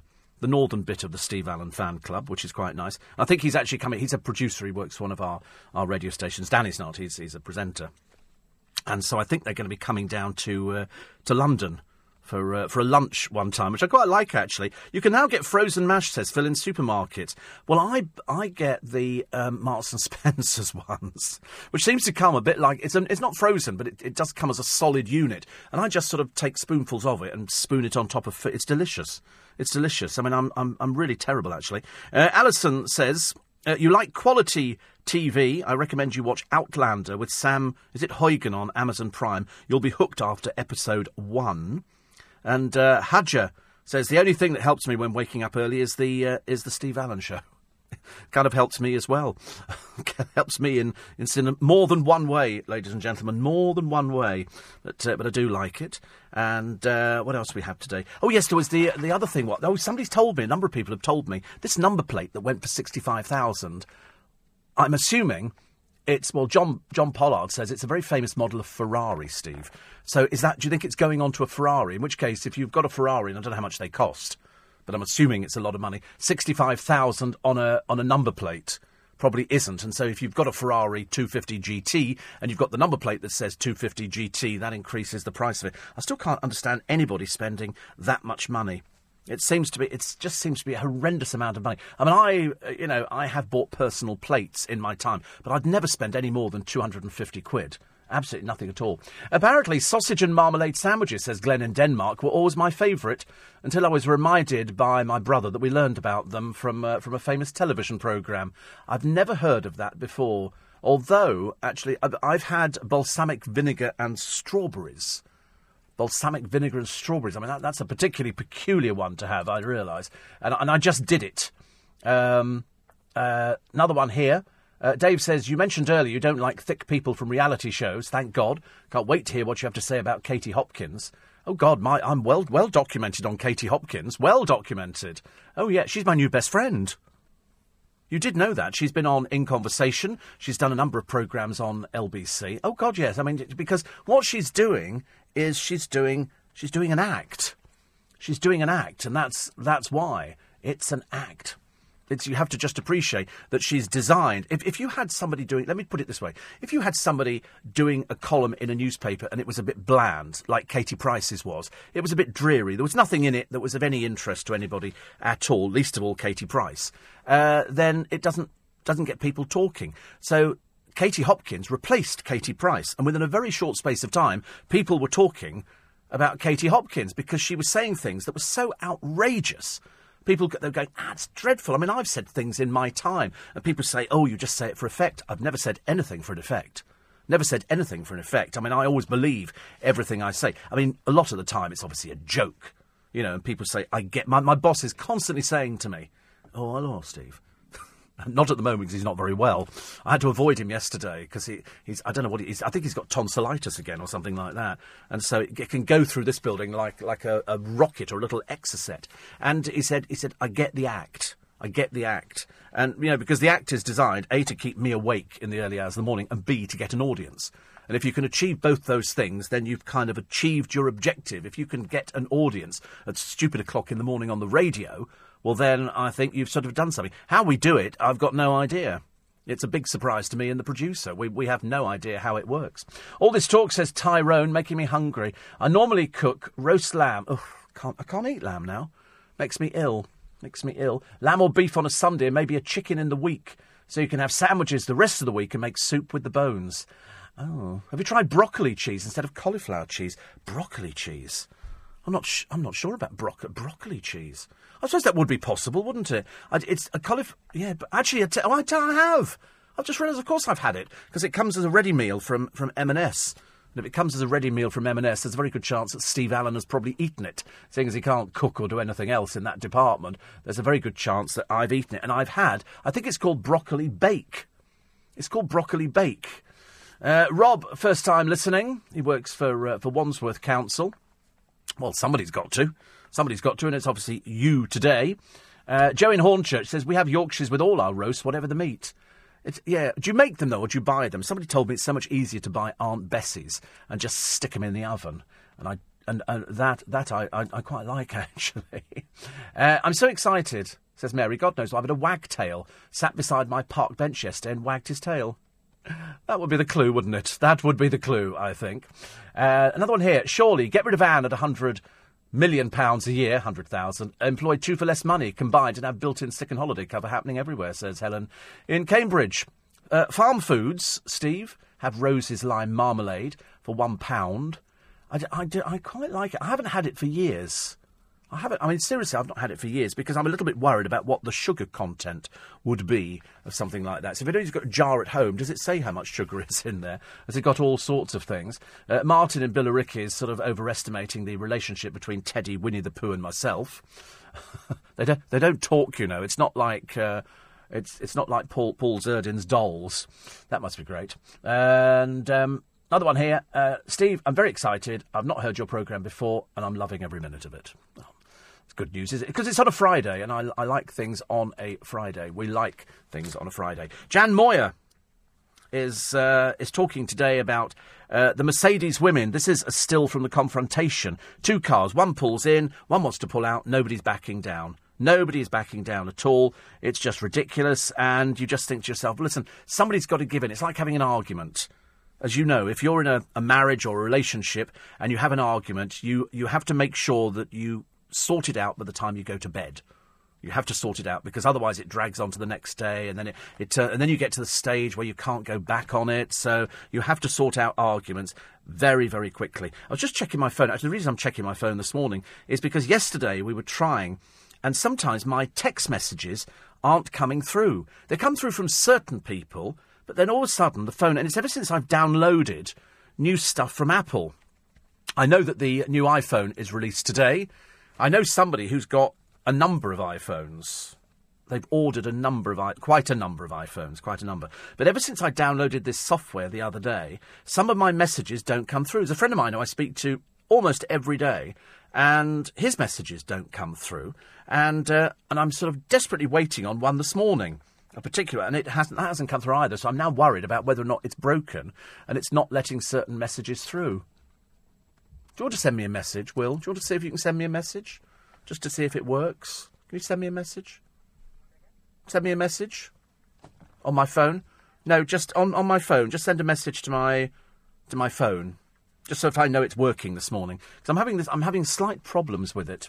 Uh, well, I'm, I'm not getting paranoid. Nobody's texting me on my phone, but I'm waiting for one particular text, and and it's not arrived in yet. Yeah, it's, no, it's not my new best friend. No, no, no, no, no. I did text my new best friend yesterday, and they've not bothered replying to me. So I'm assuming perhaps it's not my new best friend anymore. Who knows? But this is. Oh, that right. Oh, wait a minute. Yeah, you see, it's worked for him. Oh, that's right. It's worked for him. But when my other new best friend tried to text me the other day, it didn't come through for ages, ages and ages and ages. And I thought, oh, there's um, there's a flash that's just come up on the television. TV ghost hunters found dead. TV ghost hunters found dead, and I don't. That just came up on Sky, but I didn't see who it was. Can we find out? Thank you. Uh, when we were kids, Steve, my sister and I used to pick stalks of rhubarb from our garden and hold them over our heads, says Diana, pretending they were umbrellas. We would eat them. We would eat them. Um, as we walked around the garden, dipping them into a bowl of sugar. We'd nibble them to the leaves, then pick another one. Happy days. Oh, I didn't know you could eat raw rhubarb. Is it is it possible to eat raw rhubarb? I wasn't I wasn't too sure. But uh, yeah, we used to have it at the bottom of our garden when we lived in down in Berkshire. I used to love rhubarb. Stewed rhubarb and me just kind of went together like gloves. It was uh, it was something I absolutely adored. Uh, Steve, roast potatoes from M&S are fabulous. I think roast potatoes, full stop, are fabulous. I don't I don't care where they come from. I love everything. I love everything. Uh, Aunt Bessie, Steve, three minutes in the oven. Why faff around? You know, trying to mix them and, and make. I agree with you absolutely. What is the point of making things when you can buy something and it works just as well? It works just as well, and also it, it's taken away any of the any of the uh, the problems. Um, now, somebody has sent me a, a, picture message, and I'm generally not very good at opening picture messages. Uh, oh, this is from uh, Steve, who's in Lewisham, I think. Sometimes the, the computer doesn't doesn't allow me to open different messages. So I have to sort of uh, I have to sort of faff around with them a few times on the computer. Sometimes they work, sometimes they don't work, and uh, I think it's a picture message, and I can't. Yeah, I can't open a picture in the studio. I, I can open. Sorry, what? Nothing online yet. That's only just all a bit late actually. But uh, we'll take the news. We'll find out more about the uh, the TV ghost hunters found dead. More news on that coming up on LBC. It's uh, nearly just gone five thirty. Steve Allen on LBC. Apparently, strange food, bacon and peanut butter sandwich, says Dave, is absolutely delicious. Uh, actually, uh, courtesy of our good friend Will Guyatt. Morning, Will. We found the reality show's ghost hunting couple. They're American. I got quite worried thinking it could have been somebody uh, British. But apparently, it's the story goes that Reno police have found the bodies of a man and a woman in a barricaded apartment uh, they were investigating an earlier Reno homicide. It was the bodies of an estranged husband and wife who appeared as ghost hunters in the television show Ghost Adventures. Uh, officers are not saying how the three died. There were three in there, so it's Mark and Debbie Constantino. Uh, this is in the apartment several hours after the killing of another man in Reno. They featured on the Travel Channel series, including episodes shot at the Mustang Ranch brothel east of Reno and uh, Market Street Cinema in San Francisco. They were found dead when a SWAT team, responding to a hostage situation, stormed their adult daughter's apartment. It's interesting. The subjects involved in the incident were not shot at or injured by gunfire from any law enforcement personnel. It sounds like a, a, sort of a suicide, doesn't it? Officers heard several gunshots when they knocked the apartment door and heard a man yelling at police to leave. The man told the officers, Give me 15 minutes to gather my thoughts or I'll kill her. They're both dead. I should imagine that was a, a fairly good indication. Uh, police used explosives to open the door. An officer was hurt by broken glass and taken to hospital. Uh, Reno Police Lieutenant William Rulia told the Reno Gazette Journal that Debbie Constantino also was the victim in an earlier kidnapping and domestic incident involving her estranged husband. That'll probably make the papers. But it's Americans, and you probably haven't heard of them. But it's only because I saw it come up. So Will Will Guyatt leapt to the defence, and we managed to find it very very quickly. Thank you for that one.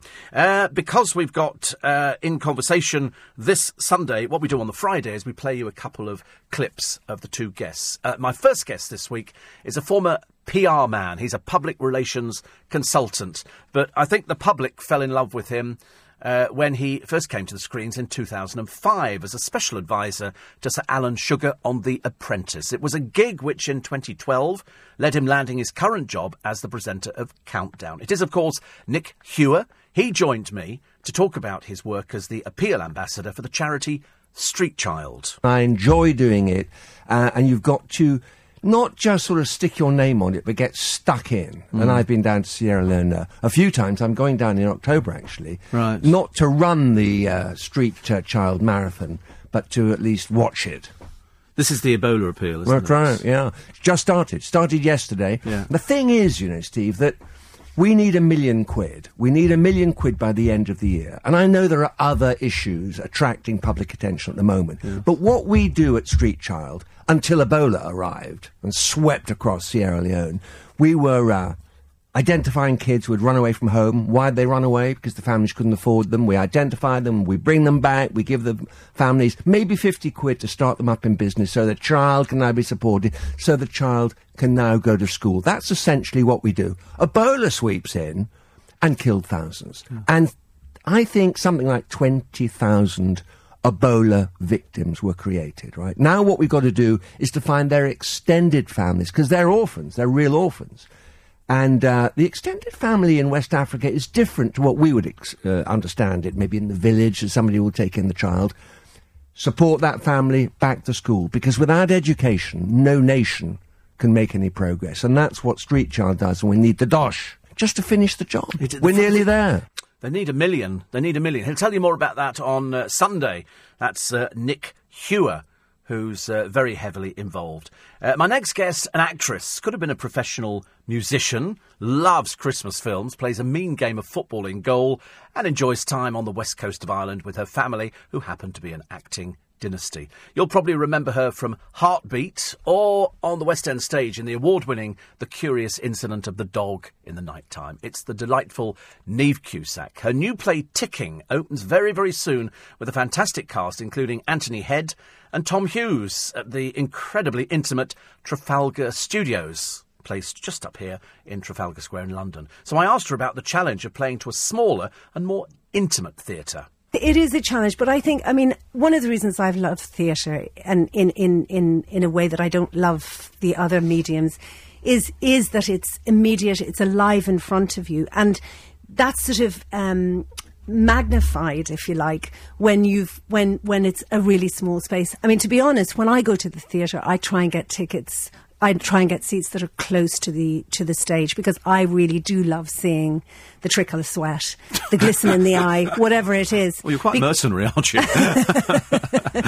but I do. I, I think you know. I think something happening in front of you. I mean, theatre is extraordinary, and it should live on because there is something about the people being there in front of you, and you know that you know, last night's performance wasn't the same as tonight's performance. You know that the audience, the audience that are there that night, make the difference. Mm. So you know, some people will laugh at certain things, and some people won't, and that'll completely change how the story goes. Not not in terms of the the basic narrative, but the the, the different colours, and to feel that you witness something. I mean, I I always think it's a bit like, you know, witnessing a, a, a wedding, or you know, there's something very very private, special, shared, and intimate, particularly if you're in a small space, mm. about theatre. Lovely. Niamh Cusack. She's going to be with me this Sunday with Nick Hewer, and uh, both will be available as uh, as available to see on video. I try and remember what it was. I actually remember what it was called because they were both filmed. As you know, we film our in conversations, so uh, very much so. And we filmed the Osmonds. We did them the other day. We filmed Bill Bailey as well, and yesterday we did Leslie Bricusse. So we try and film as many of them as, as we can, depending on wh- which studio we actually get our hands on. Uh, my friend, my best friend Helena, is off on uh, off on holiday today with Jackie. They should both be sitting in the car at the moment, and I was I was desperately waiting for them to, to send me a text message, but nothing has come through at all. And this goes back to there's something the matter with this phone, and I don't know quite what it is because ever since I downloaded the software on Apple, it's gone a bit pear shaped, and so certain people's texts are not getting through to me. There's no logical reason why they're not. They're just they're just not. It's either that or they're stuck in a traffic jam or she's forgotten to send me the thing. So Helena and Jackie are going off for a nice weekend. I think the flight is seven o'clock this morning. So they'll be getting to the airport probably around about six. Time for a cup of coffee and a piece of toast or a, or a breakfast. And uh, they've only got to go a little way. They've only got to go a little way. And I think the flight, I can't even remember where they're going to. But the flight is only going to take about an hour and a half because I because she said we've got to get up really early in the morning. I said, don't talk to me about getting up really early in the morning. I do getting up early in the morning. I do getting up the night before. I was up half past twelve last night. Half past twelve, which actually, you know, because I've been in bed and because I've had my people will say to me because I know a lot of guys here who work overnight. excuse me, like Will. He's he's now going to bed. He'll now go back to bed because that's when he sleeps. Whereas me, I've been to bed because that, that would make it really confusing if I sort of I don't know. So I, I go to bed. I can't I can't stay awake any longer. As you know, I have you know I have to make my phone calls and try and get as many things done. And I think yesterday Helen was going off to Costco to buy loads of things in Reading, uh, and then staying at Jackie's, and then uh, off on Big Silver Bird. So they'll be having a very, very nice time. I hope so. Uh, Mark and Debbie on the Travel Channel's Ghost Adventures, says Paul in Manchesterford. Not well known over here, Steve, but it's an old story. Happened on Tuesday. Well, at least we got it. At least we got it. Uh, another one here. Um, you might want to run software update again to ensure you're running uh, iOS 901 that solved my messaging. I've spoken to a number of people here who had the same problem with this messaging thing. So I think I might have to do it again just to uh, just to find out because the new iPhone's out today. You know they're queuing already.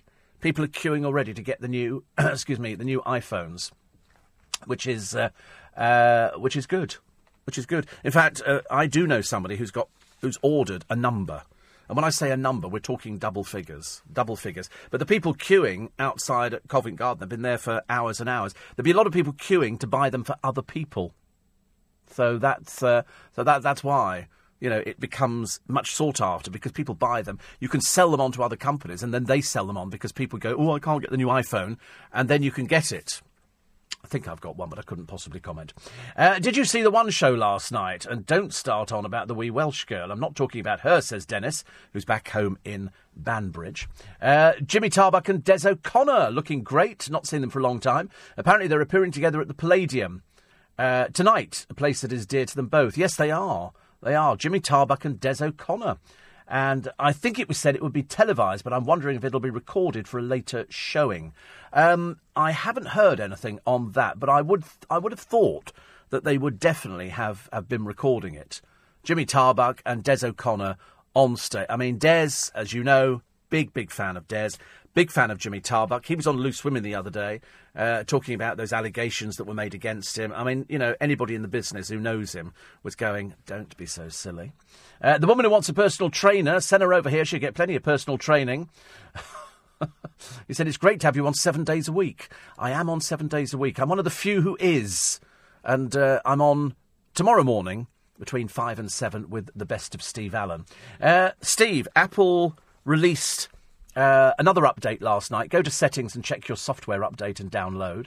Oh right, yeah. Somebody to um, I think it was who was telling me actually. Somebody was telling me that there was another update because there's definitely been issues with messaging. Uh, my friend Dan always gets through, but I've had other people who, who, who don't seem to be getting through, and that's it's it's slightly disturbing. Slightly disturbing. I'm, i shall try and get through as many as possible uh, on the programme. Uh, still to come. I hope it's not true that they're considering putting Peter Andre on as the face of a new ITV motoring show. He's a dreadful presenter. He really is dreadful. I mean, it's just it's ghastly. We don't want anything like that, do we? We want somebody somebody who knows about it, as opposed to just somebody who's sort of trawling around. They say he could win strictly. We haven't seen him dance yet, have we? In fact, that'll be uh, that'll be tonight. And uh, a friend of mine is sacrificing sleep to wait up for the courier, and then uh, and then off to uh, a well-known supermarket to collect uh, the other load. Can you actually buy that many? I didn't know you could buy. I thought there might be a, a restriction on how many of these things you can buy. I didn't. I didn't realise. Uh, Will Will Guyatt's very excited now because he's had a shout out. He said, "I'm always part of the 4 a.m. spike. I like people part of the 4 a.m. spike. Even oh look, I've got a picture of you. Don't you look like Will? You could have been separated at birth, you two. You, he does. He looks very similar to you. Just that he's got dark hair and you've got strawberry blonde. Oh, you think that's? Oh, he thinks it's offensive. Oh, to, offensive to him? No, you do. Seriously, I think you look very similar. I'm very surprised, actually. He says it feels very early to be going to work unless you're a milkman or a cat burglar. Yes. I'm neither, but I can go. I can do a mean time check for you. I can tell you it's quarter to six. Steve Allen on LBC. I can't find messages. Somebody just said uh, to try and fix this uh, thing, Steve, uh, on your phone. Go to set. of lots of blooming thing now. Go to go to settings and see if it's unchecked in in in message. I can't find message actually in the settings at all. Perhaps that's why. It says mine seems to be unchecking itself uh, on its own. Go settings, messages. I didn't find messages actually. Where, where are messages? Somebody will have to tell me where messages are on the phone. I can always do with your help every time. I should be asking Will Guy, shouldn't I? He knows about these sort of things. Where are messages gone to? Uh, Steve, have to agree with the uh, the new rubbish iOS 9. Two days ago, they did another one, 901, but still rubbish. You'd think they'd thoroughly test it first, says Sharon, who's in Stanmore. That is the problem, isn't it? That I mean, I hate it when things go wrong, and, and especially when messages don't start getting through. That that does that that that does annoy me a little bit. Actually, I, I, feel as I'm sort of I've been sort of isolated on a small island. And uh, never a happy bunny. Ten to six. Uh, Brian says, uh, "Is your Saturday show live?"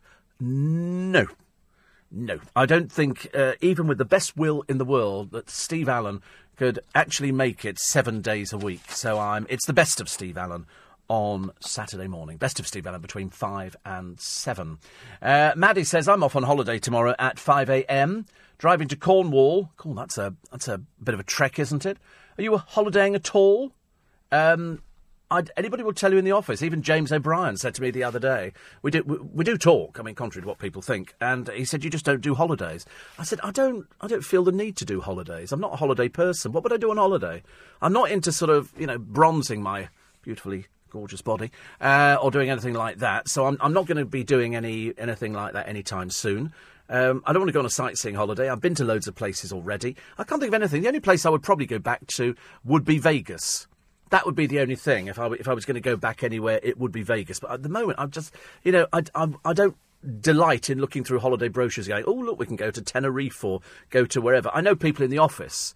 I think Nick Ferrari's producer, Christian, is off to Tenerife. And, it, and it's probably lovely but it just it just doesn't appeal to me in the slightest. I wouldn't know what to do on holiday. I've done the lying on a sun lounger. I've done the covering myself with Mazola oil and toasting slowly under the hot tropical skies, and that doesn't interest me. And the food I'm not particularly bothered about. The only thing I like is rolls for breakfast.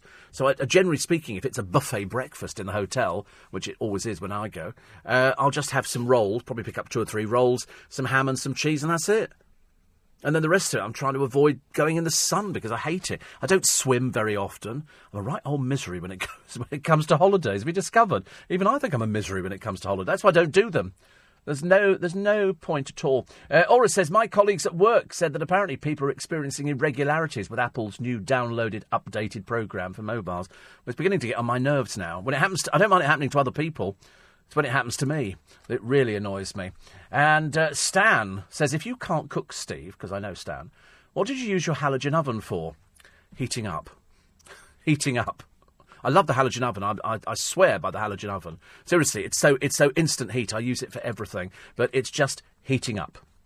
Uh, eight four eight five zero. Steve at lbc.co.uk. And um, Paul says, I don't always agree with you. I'd say about 80% agree. Oh, right. 80%. Well, I think 80%'s good. I mean, you know, if I can get 80% out of somebody, I, I look on that as a bonus. Uh, we did, uh, made the other night, says Gloria in Denmark, three kilos. Is that a lot? Three kilos? Sounds like a lot to me. Of homemade Lincolnshire sausages on Monday. Unfortunately, nobody's thought to either import or export these wonderful bangers to Denmark. A missed opportunity. We had six trees felled in our woodland recently. Uh, so I've commandeered a family and friends working party this evening to shift the cut up trunks into the log piles ready for cutting and splitting. Uh, I'll be feeding the uh, people doing it my sausages, Yorkshire pudding with onion gravy, mashed potato, and the last of the homegrown runner beans and carrots from the veggie plot. I wait with interest to their reaction, as some people, the helpers, have never experienced a British sausage, let alone a Yorkshire pudding, topping it off with a plum and nectarine sponge and cream. Oh, how lovely. And uh, P.S. Internet radio service went down for two days this week. Missed you dreadfully. Yes, we we had a bit of an overload. I can comment no further than that. That we had an overload. Somebody in the building um, sort of prompted a lot of uh, interest, and so the uh, the thing clicked into overdrive, and we all suffered as a result. But anyway, hopefully back to uh, back to normal now. Back to normal now for you. Uh, seven minutes to uh, six. Oh, here we go. Scroll down green icon messages. Press settings button and go to message. I couldn't find the message thing. Elaine says, I'm not technical, but I had a similar problem. It was related to whether the person sending the message had an iPhone or not. I had to ring the techies who told me how to change the settings. Love the programme. Oh, so complicated. So complicated. Why can't things be easy? A friend of mine who, who can do these things said he'll have a look at for me on Sunday. Uh, Mick says, uh, You're not the only one who's had problems. Loads of people have had it. And uh, good day, Steve. So it's an Australian or a New. Zealand. Do the Kiwis say the same? Do the Kiwis go good day? I don't know. There's a guy called Tom in the building, and I think he, he, he might do g'day. He's got this sort of kind of, it looks like he's just sort of woken up kind of look. Uh, I had the, the same trouble last week. Had to text my friend and ask him to send the text again. No luck. Uh, went to the search bar and typed his name in. Lo and behold, the lost, lost text came up. I wonder what would have happened if the uh, if Big Brother took the whole network down. Oh right. So what you're saying is, if I actually find this this particular person uh, on there, do I have it? No, I don't. Which is very worrying, isn't it? Because I, d- I don't like to miss out on these things. I don't like to miss out. So I'm going to have to go back into, into settings. And yet the one from Will, the producer, came through straight away. So anybody else has had problems? Where are messages? Where are messages? I don't, I don't know where messages are in the settings thing. I can't find the word messages. I'm so glad I work at Silly O'Clock, says Diane. You've been so much fun today. The food chat has made me so hungry. I love peanut butter and marmalade on toast. An American friend gave us that idea. It does so ease the sticking to the roof of the mouth problem. It's, isn't it funny? It's got to, there's something about the words hot buttered toast. Does, I mean, it, I think you can get away with anything there. You know, you could stand in court up on a you know a motoring offence and just go hot buttered toast, and I think the jury go innocent, straight away innocent. Not the woman in Primark, and I think you have to take this in context. This is the woman who claimed that a Primark security guard ripped her daughter from her very breast while sneering at her after she refused to stop feeding her nine month old baby. Okay, so take that allegation in mind. She went to the police. It appeared on social media sites. I don't know if she appeared on, on television, but anyway, uh, just, was it, for her 15 minutes of fame? A few hundred quid for the story?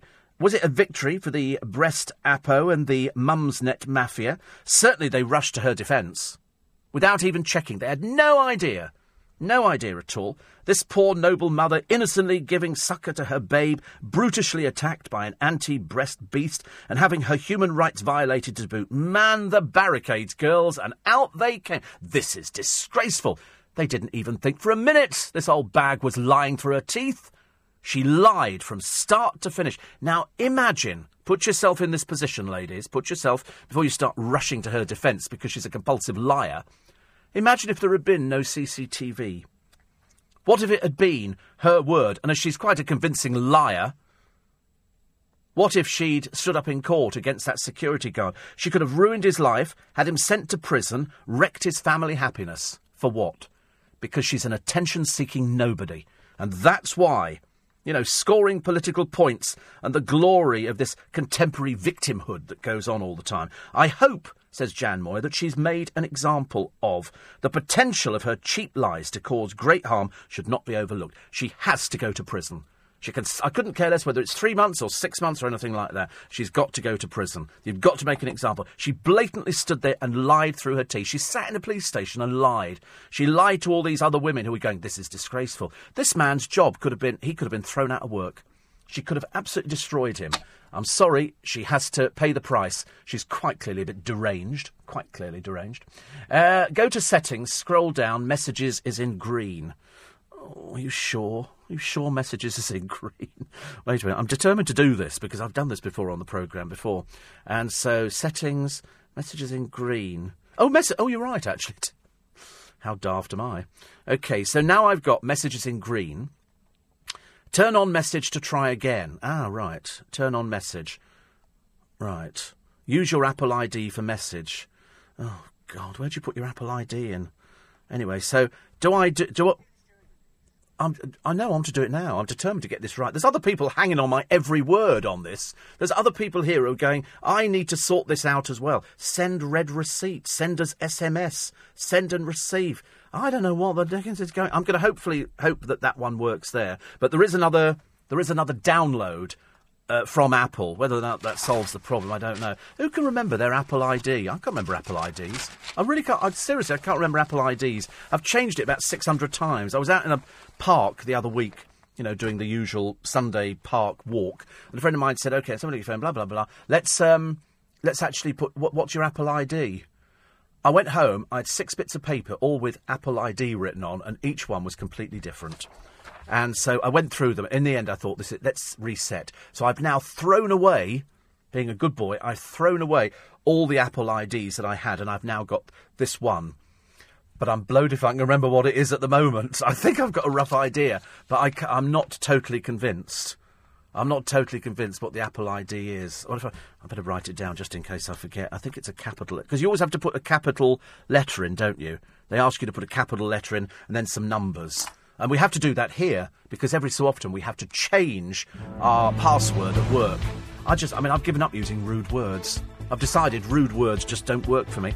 Katie Hopkins leaves the Sun. She's going to the Mail online, but we thought there would be changes with Rebekah Brooks going home.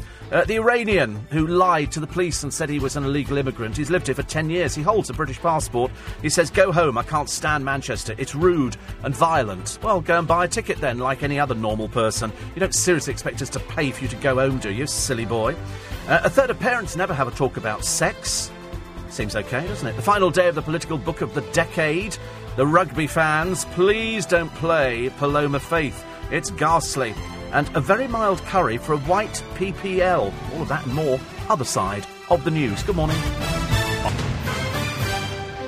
This is LBC, leading Britain's conversation with Steve Allen. Tweet at LBC. Text 84850. Steve Allen on LBC. Morning, everybody. Five past six. Just to, at the risk of boring you, no, it's not that, that book again. It finishes in the uh, in the Daily Mail today. It's the update. It's only a little one. John says it's a little one. John, John said it's only a small little update, so it's doing it now. And he said that should fix the problem. If not, what did he say? You have to turn messaging on and then turn it off again. Turn on iMessage and then back on again. And apparently that sorted out because he knows these things. So thank you, John, very much indeed. Two watchdogs to replace Anne Robinson. I thought the BBC was supposed to be saving money. I suppose they're paying them peanuts, I should imagine. Uh, 700 pilgrims die in that crush in Mecca and the Hajj. It's just the most appalling thing ever. And a very mild curry for white PPL, which apparently stands for milk. We can't do, can it? All of that and uh, more. Steve is in Ormskirk, which sounds quite nice. Uh, I've never been to Ormskirk. I've never expressed any um, any interest in going to Ormskirk at all. And uh, and Jack says, I just wanted to say that you are the best thing since cheese toasties. Depends whether you like cheese toasties, doesn't it? Really. And uh, and then somebody says, go to the settings, scroll down. It's in green, Steve. Come on, we'll walk you through it. The one thing I like about doing this programme, apart from the fact I like doing this programme, is the fact that if you have any problems with anything, I only have to ask, and you can guarantee somebody will say, "Oh, I can tell you what that is, Steve. That's this, and that's." It's still downloaded, very slow download, but, uh, and and and somebody will sort it out for you because you will always know the answer to everything. I think since since I mentioned it, Will's had about three of his friends phone up and say, "This this is what he's supposed to be doing." Makes me sound a bit useless, doesn't it? Can't cook, can't operate telephones. Just I can't remember passwords. I've lost track. I do. I hate passwords. I had one for um, a magic site a while ago, and they said we've given you a password. I wanted something simple. But uh, it came back with capital P, lowercase d, capital E, then Z, then 2, then then Q, capital, and then H. And I thought, oh, how do you ever remember these things? They say, well, it's to stop you being hacked. I said, it's a magic site, for goodness sake. It's not going to make any, any difference. Uh, Sarah says, I've got a phobia of holidays. And uh, and also because uh, she, all the places she's been on, she she always gets food or alcohol poisoning. Well, the alcohol poisoning I can't do anything about for you, but uh, I agree with you. Food, I had food poisoning once. Gran Canaria. This is after I, I came back from uh, um, in Gran Canaria. We got the wrong hotel. Well, it was the hotel we'd booked, but it was ghastly, and it was a bit round the, the bay, and I didn't want it. I wanted the uh, the Riu Palace at the end. owned by Germans, and you know what the Germans are like for getting to the sunbeds in the morning. Not that I bother about sunbeds, but they had books out there and water bottles, and they're very organized. And everybody looked immaculate. The Brits, of course, we just looked like a bag of turnips turning up. You know, baseball cap, flip flops, go, oh, God, I feel awful. And the and the Germans haven't eaten the breakfast. We go for a run and we do all this kind of thing. And so I went over there, and then it rained, and it rained for what seemed like an eternity in Gran Canaria. And when it rains in Gran Canaria, which it doesn't do very often, it rains. It was awful. It bucket. You couldn't go outside. We had feral cats sitting outside the door. All night, all night. Oh, dear, you wanted to go outside. Just go away. It was terrible. And then we went out and we had Chinese food in the Yumbo Centre, in a big Chinese restaurant there, and it was that that made us ill. And uh, I was I was so ill, I bought because the whole of Gran Canaria is a duty-free island, and so I bought a huge bottle of vodka because I was drinking vodka at the time, and it was it was dirt cheap, and I was so ill, I was frozen to death. I'm shivering, and because it's generally sunny, they don't give you blankets on the bed. I just had a little thin covering. I'm sitting there thinking, I want to go home. I don't want to be here anymore. And I was so ill, I emptied the vodka down the toilet. I empty. You know, you normally leave things in the room for the woman who cleans. Hola. Always do that every morning. We didn't go any further than that. Just, hola, that was quite nice. But I emptied the whole bottle of vodka down the toilet. And you know, I didn't think anything of it at the time. It's only now it's come back to haunt me, you know, 15 years later, where I sort of wake up screaming in the middle of the night thinking I wasted that blasted vodka. But I felt so ill over there. And food poisoning is horrible. We had a guest once who came in and, uh, and we cooked. Um, we cooked, what did we cook? Prawns. We cooked prawns for this guest, and the prawns were off. And to be honest with you, they were so ill that um, that they, they phoned us back up and went, we think the prawns were off. Because seafood, if, if you have seafood and it's off, you can become very sick on it. And um, and so he did become very sick on it. So I've always avoided prawns like that. I, I always think, right, I'm, I'm not going to uh, I'm not going to eat prawns anymore. And yet I like fish fingers. A fish finger sandwich and me could be sort of a partner for life. I could quite happily put three or four fish fingers in a nice soft roll and, and drizzle a little bit of, um, of mayonnaise over the top. That'd keep me happy forever. Ten past six is uh, the time. So all the stories, I think we covered all of them today. Uh, except the, the rabbits farmed for pet food, because I thought it was a bit disturbing. I didn't know that rabbits are farmed for pet food. And they're all in individual cages. I don't quite see the purpose of it, unless it's luxury pet food, because they looked a bit too clean. They're all white rabbits, and I know that they use rabbits for experimentation. Um, I did do the story about the twitchers. I don't understand twitching either, uh, because I can't understand the fascination with one bird sitting on a branch and hundreds of people sit there, thousand people in this particular case, to see this one little bird. Its first visit to the UK. It's almost like welcome to Britain. All the bird's got to do is just fly away and go, right, I'm going to go and find out where I'm going now. You know, there is that danger when you're going there being a twitcher. The 717 people crushed to death in the stampede during that Muslim pilgrimage, uh, the Hajj in Mecca, was just unbelievable. And you have to ask the question, and Nick Ferrari will be asking this question this morning. I mean, how does that happen? When you actually see it, it's thousands upon thousands upon thousands upon thousands of people who just walk round and round. I mean, I don't understand it quite clearly because I'm not Muslim. But uh, I've always been fascinated by it. But the crowds get even bigger. They did a documentary one year on it, showing you how they uh, they cook all the food for everybody. I mean, it's just it's it's catering on a mass scale. But 717 people. You could understand if they said, oh, maybe 20 people or 30 people got got trampled to death. But 717 people. That must be people literally falling on top of each other and suffocating. And because it's all sorts of people, it's not just one particular age group. It's it's all ages. I'm assuming that a lot of elderly people must have been crushed to death. But then they should have controlled the numbers. They should go, listen, there are too many people, too many people doing this. You have to, you have to cut back because they're going to have to seriously look at this now. I think the Saudi Arabian king is saying we need to look at this. But they should have looked at it the other year. It's, it's been getting busier and busier and busier, and people want to go to it. So that's what they have to do. They have to, they have to check out how they can make sure that it never, ever happens again. Never, ever, ever, ever. Uh, Steve, uh, I don't know who this one is from. Uh, yes, thank you very much indeed. I'm well aware of the uh, of the comments. Well aware of the comments, which is quite nice. Um, uh, Mark says, I use PayPal credit card system in the cab. They warn me not to download iOS 9 until they say. I love PayPal. I, I use PayPal a lot. It's, it's, I, I, I was taken off it for a while because they said that the account was a bit inactive. And so I used it a couple of times. I use it all the time now. If I'm ordering from America, I use PayPal. Although you will remember we have a slight problem with something I bought on eBay, uh, which should have been posted yesterday. And it's somebody I bought some of these uh, ShamWow cloths from and uh, they said they had to go back to Ireland. My alarm bells kind of rang in my head. I'm hoping it's going to be fine, but it's on PayPal, so I'm assuming if uh, if they screw up, PayPal will give me my money back. It's only 25 quid. I'm not bothered about the money. It's the principle. I don't like to lose parcels. I don't like to, to lose. And then uh, Sparky Andy says you should have bought a Samsung. It's a much better phone. you always get this argument, don't you? You always get this argument of uh, of sort of which is the better phone. Is it the Apple iPhone? Is it the Samsung? Is it the? I've been quite happy with it. I told you, a friend of mine, I couldn't work out how he was able to buy so many Apple iPhones today. And he said, John Lewis do not have a limit. The Apple iStore have a limit of two two two iPhones per person, so you could queue for ages. In Waitrose, you can pre-order them, which is what he's done. So he's going to collect a load from there. In his local supermarket, he's going to go and collect today. And he said in John Lewis, they don't have a limit. You can order, you know, if you want to go in there and if, if they've got 40 in stock, you can buy 40. I can remember, do you remember Furbies? Years ago, I can remember there was a limit on those in, um, in because all of a sudden there was a world shortage of Furbies, and I quite fancied buying some Furbies. And I went into Argos in R- Richmond, just on the off chance. It's not there now. They took it away. Ghastly, horrible woman worked in there. Evil person. Evil. And, um, and I was sort of browsing, and then I saw on the shelf behind them six Furbies. Six, was it six Furbies or four? Four Furbies.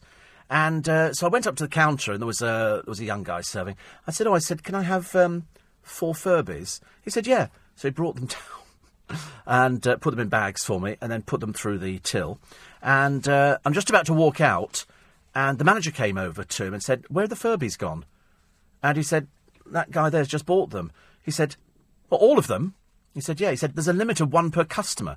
I was out that door so quickly. Out that door, and I've still got them, still in their packaging, assuming that at some point in the dim and distant future, Furbies are going to become very, very sought after. Quarter past six is Steve Allen on LBC. Morning, everybody. Six twenty is the time. We're here for about another uh, seven minutes. So, Big Brother finished last night, and uh, the weirdo from The Apprentice won. Like I can't even remember his name now, but uh, at least we've seen the back of uh, the other weirdos, and that was um, Stevie and Chloe Jasmine. I think really they need to disappear into that place called obscurity, where people with no talent go to. I mean, she's quite clearly got some sort of strange emotional issues going on, and he's just got issues. And uh, to be honest with you, I've never seen such a fake couple in my entire life. Anyway, hopefully they're going to get married, and uh, and then she'll go and work in a bakery or something because they've completely screwed up a career. I didn't think it was that possible. You know, somebody gives you a great opportunity and you just screw it up. But that's uh, that's people nowadays without the intelligence thrown in. Front pages of the papers. How fast can we rattle through these? Um, the huge boost to fight to quit the EU is the story running on the Express today. They're also talking about the people crushed to death at the Hajj and Claudia Winkleman's victory over the fancy dress fire danger. These are the costumes that people buy in shops. And uh, you've got to keep them away from flames. You know, little girls like these floaty, floaty things, and they're very dangerous. Very dangerous. So she's got a bit of a victory going on that one. Uh, the Iranian man who lives here with a British passport who walked into the police station is all over the papers today. What a dreary little attention seeker he turns out. He doesn't want to be here. It's violent and it's uh, rude. But uh, he initially entered Britain illegally. He's now got a right to be here, and now he doesn't want to be here after 10 years. Well, go home then. Go away. Go away. Don't stop being a silly little boy. It really is quite ridiculous. Um, and then uh, the Iranian embassy said he would be offered assistance to return to Iran if he got in touch. Oh, good. Well, perhaps we get rid of him. Go now, mate. Go now. Go today. Go today. Don't faff around over the weekend. You're far too boring. Uh, the Codfather of corner shops. We found a chippy coal fired. A coal fired chippy. It's still going. It is one of the last remaining coal fired fish and chip businesses, and it celebrated its 100th anniversary this weekend. We've been eating fish and chips for 100 years, have we really? The owner, Jeff Field, has vowed to keep on frying the traditional way. So it's got a boiler at the side of it. Listen, if that's what works, that's what works. I'm going for it. Uh, the mum's fury. There's always mum's fury. Then you look at a picture of mum and you realise if you're stupid enough to let your son smoke at the age of 14, then you're about as daft as it gets nowadays. The family of Mason Dunn, he's actually called that, claim teachers who confiscated his battery powered e cigarettes um, uh, were wrong. But the head has defended the action, and he said that the. Uh, the, they, the school has a non-smoking site and has a duty of care to discourage children from smoking. Quite clearly, this stupid woman let her child smoke cigarettes. What a bad mother! What a bad mother! It's in it's in Bolton in Greater Manchester. God, it's all emanating from up there, isn't it, this morning? Mason has since had the e cigarette returned to him, but his mother has slammed the school for taking it from him. F- oh, grow up, you silly woman. Oh, dear me, honestly. I tell you what, if I was the headmaster, you, Mason, out. Take your stupid mother with you as well. They've slammed it. I went into the school and explained the, uh, the situation, but was told it was against school policy. I mean, to be honest with you, do you not understand what rules are? Perhaps you'll have some when he sort of goes off the rails later in life, which undoubtedly he will with a mother like you. Uh, the Mail have got Kate's brother dumps Geordie Blonde. This is James Middleton and Donna Eyre, so they finished a relationship. Why would that be exciting to anybody? We did that show, uh, we did that story yesterday on the programme. Also, test every diesel in the UK. I've driven diesel, not for, not for a long time. Uh, the Daily Mirror exposed the battery farm rabbits destined to become pet food. Why would they bother wasting time? Putting, why just put them in a big place and just let them run around? Uh, Paul O'Grady has revealed he swallowed a cannabis stash to avoid an airport smuggling rap. It's in his new book. It's in his new book. He's, uh, he's telling all. It will sell in thousands. It really will. Thousands and thousands and thousands. It's called Open the Cage Murphy. And I don't know if this is Brendan, his uh, his former partner. He has a new partner now. He's what you see with Paul is what you get. What you see with him is what you get. You don't get uh, anybody any different. There was somebody else who'd written a book, and I can't remember who it was, and and they said, oh, the, the, there's far too much sex in it or bad sex in it. And I thought anything to try and sell a book nowadays. Did I mention I've got a book out? I try not to mention it very often, but I do have one. It's called So You Want to Be a Celebrity and it tells you about the life of of, uh, of the Z listers like uh, Chloe what's her face and uh, Steve whatever his name is. Uh, as I say, you won't hear from them again, thank God, because nothing else you can put them on now. They prove what a waste of space they are. They prove that they're just stupids. And I'm sick to death of seeing stupid people on the television. I want to see Louis Walsh back. They say Lulu could be back. Uh, Grimmy's a letdown. Crisis over the ratings fall. So there could be five people on the panel. Well, you could lose old uh, old Cheryl. She doesn't contribute very much at all, and Rita Ora's kind of lost the plot. Perhaps, perhaps just have Simon on there. Scary Spice, definitely. And Louis Walsh. That's what we need. Don't need anybody else. You know, what's the point of sort of wasting? I mean, just think the makeup bill could be reduced vastly, couldn't it? Uh, Jeremy Kyle's marriage is finished after um, about 13 years. She won a competition on a radio station he worked for. It was to find somebody to get married to, and uh, then he ended up going out with her. And so they've been together, they've got children. And uh, he says, you know, generally good marriage, but they've just kind of grown apart. As people do, ladies and gentlemen, as people do. Um, I didn't get round to the two people. One of them is Sophie Raworth, and the other apparently is a Blue Peter presenter who I've never even heard of.